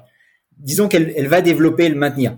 C'est une fille géniale, elle est, elle est touche à tout et c'est pas du tout péjoratif. C'est, elle est bonne dans tout ce qu'elle fait et, et elle fait, elle fait plein de trucs. Elle fait du sport, elle fait de l'art, elle fait plein plein de choses. Donc elle va être parfaite pour ça. Donc son compte Instagram c'est Isabelle Coaching Lifestyle parce que parce que l'idée c'est ça, c'est moi les gens, je les aide à arrêter de boire et une fois qu'ils ont arrêté de boire, eh ben il y a souvent des besoins alors qui sont pas les mêmes selon où la personne en est mais mais par exemple, il y a une remise en mouvement qui est nécessaire et qui est, qui est importante. Alors on parle pas forcément de se remettre au sport, mais se remettre en mouvement déjà. Parce que souvent quand on consomme, bah, on a grossi, euh, on, galère euh, pour faire des marches ou le footing, euh, souvent c'est difficile. Bon, on n'en parle même pas souvent du footing. Euh, on est très sédentaire. On est voilà. Bon, et ben la reconnexion au monde, la reconnexion à la vie, ça passe par là, ça passe par essayer des choses, ça passe par se forcer un peu au début aussi, parce que on l'a dit, le système de récompense il est complètement piraté et, et les activités, les activités qui avant, avant l'alcool nous paraissait intéressante ou tout ça, bah, quand on est dans la dépendance, à la fin, elle nous intéresse plus du tout. Donc une fois qu'il n'y a plus l'alcool, bah, pendant les premières semaines, c'est fréquent de, de s'ennuyer en fait. On s'ennuie, il y a un vide. Comment on va comment on va gérer avec ça euh, euh, Voilà, donc il y a un vide dans notre tête aussi parce qu'en même temps on y pense moins, mais en même temps on y pense quand même parce qu'on est quand même frustré, on se prive quand même. Au début c'est ça. Et, et c'est là qu'il faut se forcer un peu à se reconnecter à certaines choses. Et, Isabelle va faire ça très bien sur son compte. Elle va donner plein d'idées. En plus, elle est formée à l'hypnose aussi, donc euh, au niveau de la gestion, euh, la gestion du mental, euh, ça, ça, va être très fort. Parce que ce que j'ai constaté, moi, c'est que quand on sort de l'alcool, sortir de l'alcool, c'est pas juste enlever l'alcool de notre vie et continuer notre vie de la même façon. C'est une évolution personnelle. C'est c'est du développement personnel, même si ce mot il est il est un peu galvaudé et un peu employé à tort et à travers, mais mais on parle vraiment de ça. Parce que sortir de l'alcool, c'est apprendre à se connaître vraiment. C'est hum, apprendre à gérer ses émotions autrement. Avant, on avait un, truc facile qui s'appelait on prend un verre, on se sert et, on picole. Bah non, quand on n'a plus ça, va falloir faire autrement. Hum, et, donc oui, quand on enlève l'alcool, bah, bah, bah, peut y avoir des sujets, peut y avoir des choses euh, sur lesquelles travailler, euh, des choses qu'on n'a pas, pas, pas apprises euh, ou qu'il faut réapprendre. Ou... Il y a, y a, voilà. Et donc le maintenir, c'est très très important parce que parce que je, disais ça dans un post Instagram il y a pas longtemps. Je sais pas en fait si la sobriété elle est heureuse ou pas heureuse. des fois sur les réseaux sociaux il y a, y a un peu ce débat. Euh, la sobriété heureuse, oui, mais non, oui, mais oui. Enfin bon, en fait, c'est pas la question. Il y a, il y a juste l'abstinence, la sobriété, le fait de ne pas consommer. Et, après, c'est la vie en fait. On se rebranche juste à la vie. Euh, par contre, quelqu'un qui a été un peu hors de tout parce que il pensait qu'à l'alcool, que toute sa vie tournait autour de l'alcool, qui consommait beaucoup et tout, bah, il était hors de la vie en fait pendant un certain moment. Et donc, se maintenir, c'est vraiment ça. C'est on se rebranche à la vie et, et après, bah, on fait en sorte que. Mais ça, ça c'est pas c'est pas que le sujet des, personnes dépendantes. C'est on fait en sorte d'être bien dans sa vie, d'être. Donc dans le maintenir, je veux qu'on aille plus loin, tu vois. Avec Isabelle, on a déjà des idées. On voudrait faire une course connectée, par exemple. Alors pas forcément un truc euh, trop violent où il pourrait y avoir plusieurs distances proposées ou je sais pas, mais des idées un peu comme ça pour que la personne puisse se dire ok, je me lance un défi, un défi euh, à ma hauteur, pas pas forcément un truc trop trop violent ou, ou, peut-être plus pour des gens qui déjà euh, courent bien ou tout ça, mais mais voilà, voilà, on veut lancer un peu un état d'esprit un peu, un peu, un peu, un peu sympa et propice vraiment à cette reconnexion au monde et, et à l'environnement, parce qu'on en parlait. Il y a un environnement toxique qu'il faut modifier au tout début, mais après il y a quand même un environnement qui est notre vie. Qu'est-ce qu'on veut maintenant? Vers où on veut aller? Comment on veut être heureux? Comment, comment on veut être bien? Et on n'a pas besoin de l'alcool pour être heureux. Ça c'est, c'est voilà les personnes qui viennent me voir la première fois, elles me disent oui, mais comment je vais faire que j'aurai plus d'alcool pour faire ci, pour faire ça, pour faire ci? En fait, c'est pas le sujet. On va déjà se concentrer sur là, maintenant, sur aujourd'hui, puis sur demain, et déjà on va arrêter. On va on va laisser l'alcool, puis on va plus reprendre le verre, et après on verra. Parce que tu verras qu'en fait, dans quelques temps, bah, tu seras plus du tout comme t'es maintenant. Et c'est comme ça. C'est pas, c'est comme ça. Et ça, on le remarque tout le temps, tout le temps, tout le temps, tout le temps, tout le temps. Et les groupes de parole, notamment, ça renforce ça. Hier, c'était magnifique. Hier, il y en a qui, sont le premier jour, premier jour, tu vois, un peu fragile, même, même fragile, disons-le clairement. Et c'est normal. Et il y en avait d'autres qui étaient là, 40 jours, 70 jours d'abstinence, qui étaient là, mais en fait, on revit. Et, le discours, c'est, des mots sont un peu différents, mais ça se ressemble beaucoup quand même. C'est, au fond, c'est pareil. C'est, on est en train de revivre. Il se passe vraiment quelque chose pour nous, et c'est vraiment chouette. Et alors oui, des fois, on a des envies encore, on a, il y a encore des difficultés parce que c'est le mental, c'est les associations, tout ça. Mais on, met de côté, on, essaie d'avoir des outils de respiration, etc. pour pour passer ça, parce que vraiment, ça en vaut la peine, quoi. Et, et oui, c'est on change. Donc oui, donc il y a vraiment ce triptyque comprendre. On comprend le problème, on comprend que c'est pas nous, on comprend qu'il y a un problème et on comprend à quoi il s'attache et comment comment on s'est laissé berner par, par, par cet alcool et comment on s'est fait emprisonner. Voilà. Après, il y a l'agir. Par rapport à cette compréhension, bah, on a des billes, quoi. On peut y aller. On peut y aller, on voit le truc différemment, hop, on y va. Pour le moment, c'est coaching essentiellement, hop, on en parle ensemble. On a des outils, on compte nos jours au début, parce qu'au début, on fuit l'alcool, après, avant de, se mettre vraiment dans l'abstinence et, et, de profiter des bienfaits. Bah, les bienfaits, au début, euh, il y en a pas. Au début, il faut Qu'est-ce qu'on ne veut plus? Pourquoi on veut arrêter? On fuit l'alcool au début. C'est vraiment ça. Et après, avant de s'installer dans une abstinence plus durable. Donc le agir, on bosse là-dessus. Hop, on pose le verre et on le reprend pas. Tac. Et après le maintenir, c'est OK. OK. Maintenant, on a fait plusieurs jours, plusieurs semaines. Maintenant, il te faut des billes pour la suite cette fois.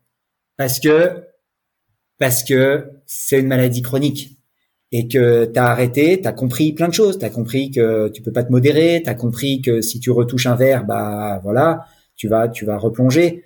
Euh, en fait, on en parlait tout à l'heure quand on disait que c'était une adaptation du corps. La dépendance, c'est une adaptation du corps. Donc en fait, c'est un apprentissage interne. Et en fait, le problème, c'est que c'est comme le vélo. Le vélo, bon bah le vélo, euh, c'est on dit toujours, hein, le vélo, ça s'oublie pas. Hein, tu touches plus ton vélo pendant 20 ans, tu, tu reprends un vélo, bah tu seras peut-être hésitant de trois, de, je sais pas, de trois tours de pédale, trois quatre tours, mais au bout de 100 mètres, t'es reparti quoi. On dit pareil pour le ski, on dit pareil pour plein de choses. Bon, ben, la dépendance, faut voir ça de la même façon, sauf que c'est dans notre tête. Et donc, c'est un truc qu'on ne voit pas. Donc, on se dit, bah, comme c'est dans la boîte noire, euh, non, c'est peut-être pas comme ça. Mais si, c'est comme ça. C'est la même chose. Alors, le système exact, on ne comprend pas vraiment, mais peu importe. À l'arrivée, si on retouche un verre, ah bah ouais, ça sera peut-être hésitant, alors on va peut-être toucher un verre, puis on va peut-être en toucher un autre la semaine d'après, mais pas tout de suite, tout de suite, tu vois. Puis on va peut-être avoir une illusion de se dire, ah ouais, peut-être que je peux gérer et tout.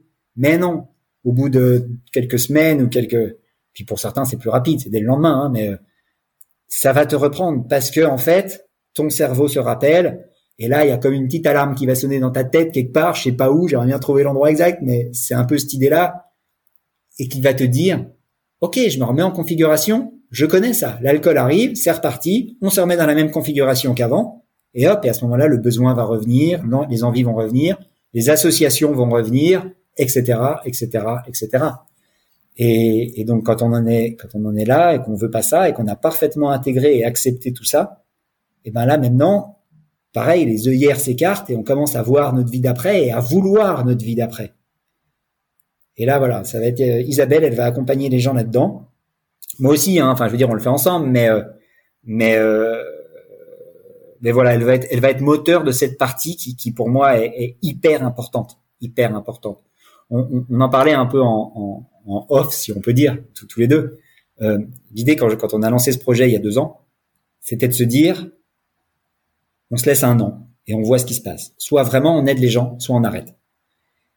Et là, on est, on est à fond, quoi. Parce que, parce que ça se passe super bien. Il y a vraiment des, les gens qui viennent nous voir, bah, il se passe des choses pour eux. Je vois les gens changer tous les jours devant mon écran et, et j'adore ça. J'adore ça. J'adore ça pour moi parce que ça donne un sens à tout ça, à tout ce que j'ai vécu, à mon expérience. Oui, ça serait, ça serait pas honnête, bien sûr, de le dire. Bien sûr, c'est pour moi aussi, je trouve ça cool. Mais pour les gens en face, mais c'est énorme, mais c'est génial, c'est génial. Donc oui, il faut le rapporter encore plus, encore plus. Et de la même façon sur le agir, on a encore d'autres idées, on veut amener encore d'autres choses, on veut amener un kit, un, kit qui va, voilà, le coaching arrive, hop, et eh ben, hop, j'envoie à la personne un kit avec plein de choses dedans, plein d'outils déjà direct. Alors je le fais déjà, mais on veut, on veut formaliser, structurer ça. On veut avoir vraiment un, truc euh, qu'on envoie à la personne beaucoup plus structuré que ce qu'on a pour le moment. Et on veut aussi faire tout un chemin hypnotique. C'est-à-dire que moi, je suis formé à l'hypnose, Isabelle, elle est formée à l'hypnose. Euh, l'hypnose, c'est un outil qui est hyper fort, hyper puissant. Euh, voilà, on est en train de travailler sur euh, sur un chemin hypnotique qui accompagnerait la personne en plus de l'accompagnement du coaching, en plus du suivi individuel, pour vraiment proposer une palette d'outils. Enfin, on veut tout donner à la personne, quoi. Voilà. Euh, j'ai lu une fois dans un livre, euh, si on n'y arrive pas, c'est qui, si on n'est pas encore sorti d'une dépendance, c'est qu'on n'a pas encore mis assez d'outils. Bon bah, moi je veux mettre des outils à la disposition de la personne et des outils qui marchent. Et donc on teste, euh, on améliore. Donc c'est long aussi tout ça, parce que j'ai vraiment le sentiment qu'on construit vraiment une méthode. Enfin, j'aime pas employer ce mot méthode parce que ça fait un peu euh, marketing package. Mais il y a quand même ça derrière, quoi. Il y a, y a cette idée-là quand même derrière. Je vais qu'on termine euh, cet, euh, cet épisode avec un, je sais pas si on peut dire un conseil, mais qu'est-ce que la personne, euh, homme ou femme, qui se rend compte, qui s'est rendu compte qu'elle avait ou qu'il avait un problème avec l'alcool, peut faire. C'est quoi la première étape? Quand, quand on est alcoolodépendant et qu'on se rend compte, quel que soit le stade auquel on est, euh, c'est quoi le premier step quoi? De, de, de pour pour pour euh, euh, pour avancer, pour régler le problème, pour arrêter euh, les les premiers réflexes, les meilleurs réflexes à avoir, euh, c'est quoi? Bah, Le premier qui me vient en tête, c'est aller voir un médecin. C'est-à-dire qu'à partir du moment où on a identifié vraiment un problème, où, euh, où on sait que on sait qu'on est dépendant, on sait qu'on a une relation qui est pas du tout euh, bien avec l'alcool, c'est aller en parler avec un médecin. Déjà, pour plusieurs raisons, parce que parce que déjà c'est une autorité, donc elle va pouvoir valider ou invalider des choses. Enfin, euh, enfin encore que pas toujours toujours, mais mais quand même l'idée principale c'est quand même celle-là. Euh, après, il peut y avoir des médicaments qui peuvent aider la personne aussi. Et euh, et enfin parce que du coup on en parle, parce qu'en fait c'est ça surtout devant, c'est enfin avant tout c'est ok. Maintenant on en parle. En fait, l'alcool c'est vraiment quelque chose de puissant et, et il faut s'entourer pour sortir de l'alcool enfin, d'une addiction en général, il faut s'entourer. Je, dis souvent, il faut faire une équipe. Et le médecin fait partie de l'équipe. Après, les anciens font partie de l'équipe aussi. Et donc, euh, bah, j'inviterai cette personne à suivre mon compte Instagram, par exemple, évidemment, euh, ou à me contacter, parce que parce que ce qu'elle a vécu, je l'ai vécu, et je peux la comprendre. Euh, je pourrais l'inviter aussi à aller mon, dans mon groupe de parole ou, ou, ou à d'autres groupes de parole. C'est, mais en tout cas, s'entourer de gens qui ont vécu la même chose, qui connaissent qui connaissent ce que la personne traverse, qui, qui, qui les difficultés, les doutes, les peurs de la personne, qui les, qui personne qui comprend tout ça. C'est hyper important. Et, euh, et là déjà l'équipe elle est pas mal parce que parce que si tu as un support médical et si de l'autre côté tu as, quelqu'un qui t'aide et qui te comprend et qui sait ce que tu vas traverser, qui sait ce que tu as traversé, ce que tu traverses et ce que tu vas traverser, eh ben ça t'aide. Et, et, après il y a les lectures évidemment, il y a euh, commencer à faire des lectures, commencer à toujours pareil pour comprendre en fait, dans l'idée de comprendre les choses et euh, et euh, le problème de la dépendance à l'alcool, c'est que c'est un grand tabou. En fait, c'est ça le truc. C'est tellement commun dans notre société de boire et tout ça que que c'est un, que c'est un tabou en fait. La personne qui arrive pas à gérer sa consommation d'alcool, la personne qui a qui a un problème, bah il y a plein de clichés. Hein, euh, on a tous des clichés autour de ça et et en fait c'est le premier frein. Euh, euh, J'avais fait un post marrant, enfin marrant, sur mon compte Instagram qui disait comment Mel Gibson et Bradley Cooper m'ont aidé. Parce que parce que moi quand j'avais 27 ans, euh, problème d'alcool, ok, très bien. Donc problème d'alcool égale alcoolique, ok, alcoolique. Bon bah l'alcoolique pour moi, c'est le gars qui est au coin du bar, euh, souvent beaucoup plus âgé que ce que j'étais, euh, enfin qui donne pas forcément envie quoi. Et je m'identifiais pas moi à ces gens-là. Moi je peux pas m'identifier, je pouvais pas m'identifier à des gens comme ça. Donc j'avais tendance à dire bah non, je suis pas comme ça, donc je suis pas alcoolique. Ça correspond pas à, l'image que j'avais, à la représentation mentale que j'avais de la personne alcoolique. Non, il y avait une dissonance. J'étais pas cette personne, j'étais pas alcoolique. Bon, Bradley Cooper, c'était un peu après, mais euh, j'étais déjà abstinent quand il a quand il en a parlé, etc. Mais c'est vrai que que ces stars qui, qui, disent, bah moi je suis voilà, j'avais un problème d'alcool, je trouve que c'est super bien en vrai, parce que ça permet à des gens de se dire, ok, Minem, waouh, c'était un mec un mec super bon, un mec, enfin on n'aime pas, mais en tout cas c'est un gars qui avait quand même du qui a, qui a du talent, qui a tout ça. Ok, il avait un problème d'alcool, il a arrêté de boire. Il n'y a pas ah, que l'alcool, hein, lui, je crois. Hein. Comment? Je crois qu'il était pas qu'à l'alcool. Hein. Non, il était pas, non, bah, en général, ils sont pas qu'à l'alcool. mais, mais, Mel Gibson, par exemple, moi, Mel Gibson, bah, c'est un acteur que j'ai toujours aimé, Mel Gibson, moi, l'arme fatale, tout ça, plein de trucs. Bon, bah, quand je lisais des, des articles qui disaient euh, Mel Gibson a eu un accident, il a un problème d'alcool, euh, il va avoir des alcooliques anonymes, Mel Gibson, machin. Je dis, attends, on parle de Mel Gibson quand même. On parle pas de, on parle pas du mec au coin du bar. Alors, c'est pas pour ça qu'il n'y va pas. Moi, j'y allais au coin du bar aussi, hein. Mais, mais juste en représentation, préférais me représenter avec Mel Gibson, tu vois ce que je veux dire? Enfin, Il y a un côté. Ça t'a aidé, quoi. Et, et, ça, ce genre de truc, ça participe à, à, à, à briser le tabou. Et, et, sur mon compte Instagram, je monte ma tête tout le temps. Enfin, je monte ma tête, quoi. Je, voilà, je dis les choses. Et je reçois beaucoup, beaucoup, beaucoup de messages dans ce sens-là. Avec euh, c'est très courageux, euh, super et tout. C'est pas du courage en fait, c'est que je pense que ça commence par là. Je te disais tout à l'heure, moi je suis obsédé par l'efficacité. Je, je, veux que les gens que j'aide s'en sortent.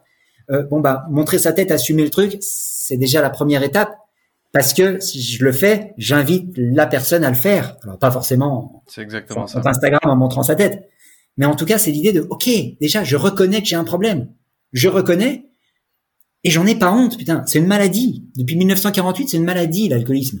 Donc faut pas avoir honte. On n'a on n'a pas honte d'être diabétique, on n'a pas honte. Enfin tu vois, on devrait pas avoir honte d'avoir un problème d'alcool. Et en fait, c'est ça le plus gros frein, le plus gros frein. Donc quand la personne se dit OK, j'ai vraiment un problème d'alcool, OK, c'est une maladie. Donc tu commences par aller voir le médecin. Et après tu commences, tu t'entoures, tu regardes, tu regardes ce qui se passe par rapport à des gens qui ont vécu la même chose que toi. Parce que non, c'est une maladie qui est chronique, on peut pas s'en, on peut pas s'en sortir. Par contre, on peut la mettre à distance en arrêtant de consommer. Et vraiment, ça marche très bien. Et il y a plein de gens qui l'ont fait. Et on est très heureux. Moi, ça fait 15 ans que je consomme pas d'alcool. Je suis très heureux. L'alcool ne manque pas on peut vivre sans alcool vraiment. Alors oui, je reste malade alcoolique. J'avais eu un accident de consommation. Euh, je sais pas si on a le temps d'en parler, mais mais euh, mais, c'est enfin. Non, je pense qu'on n'a pas le temps d'en parler. On va pas. On Si si tu veux, on peut en parler. Euh, le jus de le jus de le jus de pastèque. Ouais, le jus de pastèque, c'est ça. Le, jus, de pastèque. Non, mais le jus de pastèque, c'est super. C'est super. Je le raconte souvent aux gens que j'accompagne parce que parce que voilà, je suis très heureux, j'ai 15 ans d'abstinence. Ok, super, très bien. Bon. Eh ben, faut quand même que je me rappelle tout le temps que je suis malade alcoolique, que c'est une maladie. Et, donc, je vais te raconter une anecdote. Il y a l'année dernière, j'étais en vacances euh, dans, la montagne, dans les Alpes, avec, ma famille, avec ma femme et mes enfants. Et, mes enfants marchent super bien, on adore ça, donc euh, en montagne on, marche. Donc on était parti en balade. Euh, Bon, on avait fait quelque chose comme entre 20 25 km. On avait vraiment fait une bonne balade et c'était pas prévu comme ça au début. Bon, donc il y en avait plus d'eau en fait. L'eau, c'était pas, c'est les enfants qui l'avaient bu. Enfin voilà. Donc on arrive à on arrive devant l'hôtel, puis on arrive dans dans l'accueil de l'hôtel, dans le hall. Et j'avais soif. Et là, je vois une, à côté de l'accueil une énorme bonbonne rouge. Voilà. Bon, il y avait de la pastèque partout, au petit déj, euh, tout partout. Donc je me dis, ok, c'est un jus de pastèque à fond. Il y avait des grands verres, des grands verres euh, plastiques, là, des trucs. Là, je me sers le grand verre et cul sec. Et euh, et je me rappelle très bien, en le buvant, je me dis, oh, c'est quand même vachement sucré. Bon, mais c'est pas grave. En plus, t'as as, marché pendant pendant longtemps, tout ça. Euh, c'est bon quand même, mais c'est très sucré. Bon, je repose le verre. Et là, à côté du truc, je vois attention alcool, pas pour les enfants. Je venais de me faire le verre cul sec. Ok? Mm. Ça, c'est un accident. Des fois, il y a des gens qui me parlent d'accident. Je vois pas où est l'accident. En fait, ils, ont dit oui, il y a un verre. C'est pas un accident. Ils ont dit oui, il y a un verre. Là, c'est le vrai accident pour le coup. C'est je me descends le truc en cul sec sans sentir l'alcool tellement il y avait de sucre là-dedans. Et après, je me dis, bah merde, tu fais quoi maintenant? T'es bien embêté. Bon, et c'était l'an dernier, donc j'avais 14 ans d'abstinence. Et là, euh, bah, je bug un peu, tu vois. Je me dis, bon, alors, qu'est-ce qu'il faut que je fasse? Est-ce qu'il faut que j'aille me faire vomir? Est-ce qu'il faut que... Bon, je me dis, allez, tu gères le truc. Je vais sur la terrasse, puis bon, 14 ans sans alcool, euh, bah, il y en avait sûrement pas des masses d'alcool dans, dans ce verre. Mais tu l'as senti. Quand même, mais je l'ai senti bien. Puis la tête commençait à tourner, tu vois. Et là, j'ai dit à ma femme, je dis, là, j'ai un souci, en fait. je viens de me faire un verre cul sec. Et, et, je suis bourré, je commence à être bourré. Elle me dit, bah, écoute, profite. C'est pas de ta faute, là, pour le coup. Là, c'est un vrai accident, t'as la tête qui tourne un peu. Bon, bah, c'est sympa, euh, bah, profite. Et puis voilà. Et je me dis, ouais, bah, je vais profiter. C'est une, ouais, c'est une bonne idée. Euh. Puis quelques secondes après, je commence à avoir une dépensée. Et je me dis, mais ah ouais, c'est pas mal. Euh. Du coup, euh, est-ce que si je refais un accident dans six mois, euh, ça passerait Comment je peux faire ça et, Ça revient tout de suite, quoi. Et en fait, je me rends compte qu'à ce moment-là, je suis en train de prévoir mes autres accidents. Hmm. Ce qui, par définition, ne peut pas se prévoir un accident. Et là, je me dis non, c'est pas bon ce qui est en train de se passer. Et donc là, tu vois, mais mais parce que bon, ça fait ça fait 15 ans, puis parce que j'accompagne des gens, puis parce que tout ça, donc j'ai beaucoup de recul sur tout ça, et, j'ai vu arriver le petit vélo, quoi. Et j'ai vu arriver le petit vélo en me disant, bah en fait, ça fait 14 ans que t'as pas consommé du tout, t'as un accident, bon bah là c'est c'est le bug, tu peux rien. T'en avais pas envie d'alcool, il y avait pas du tout de pas du tout d'idée de boire, rien du tout, rien du tout. Et là, t'as revu ça et t'es en train de te dire, est-ce que dans six mois, c'est acceptable si je me fais un accident? Non, c'est pas bon, c'est le petit vélo, donc on arrête ça tout de suite. Donc j'ai dit non, on va pas profiter. Je suis monté au-dessus, j'ai pris une douche un peu fraîche et je me suis mis sur mon ordi et, j'ai bossé, j'ai fait des trucs euh, pour m'occuper la tête, quoi, pour justement pas profiter en me disant non, bah non, parce que laisse pas la place à ce truc-là. Donc, donc euh, en te racontant ça, je veux vraiment insister sur l'idée que que ouais, c'est une maladie chronique c'est une maladie chronique. Et si j'ai pas ce recul à ce moment-là, qu'est-ce qui se passe, quoi? Je profite, ok.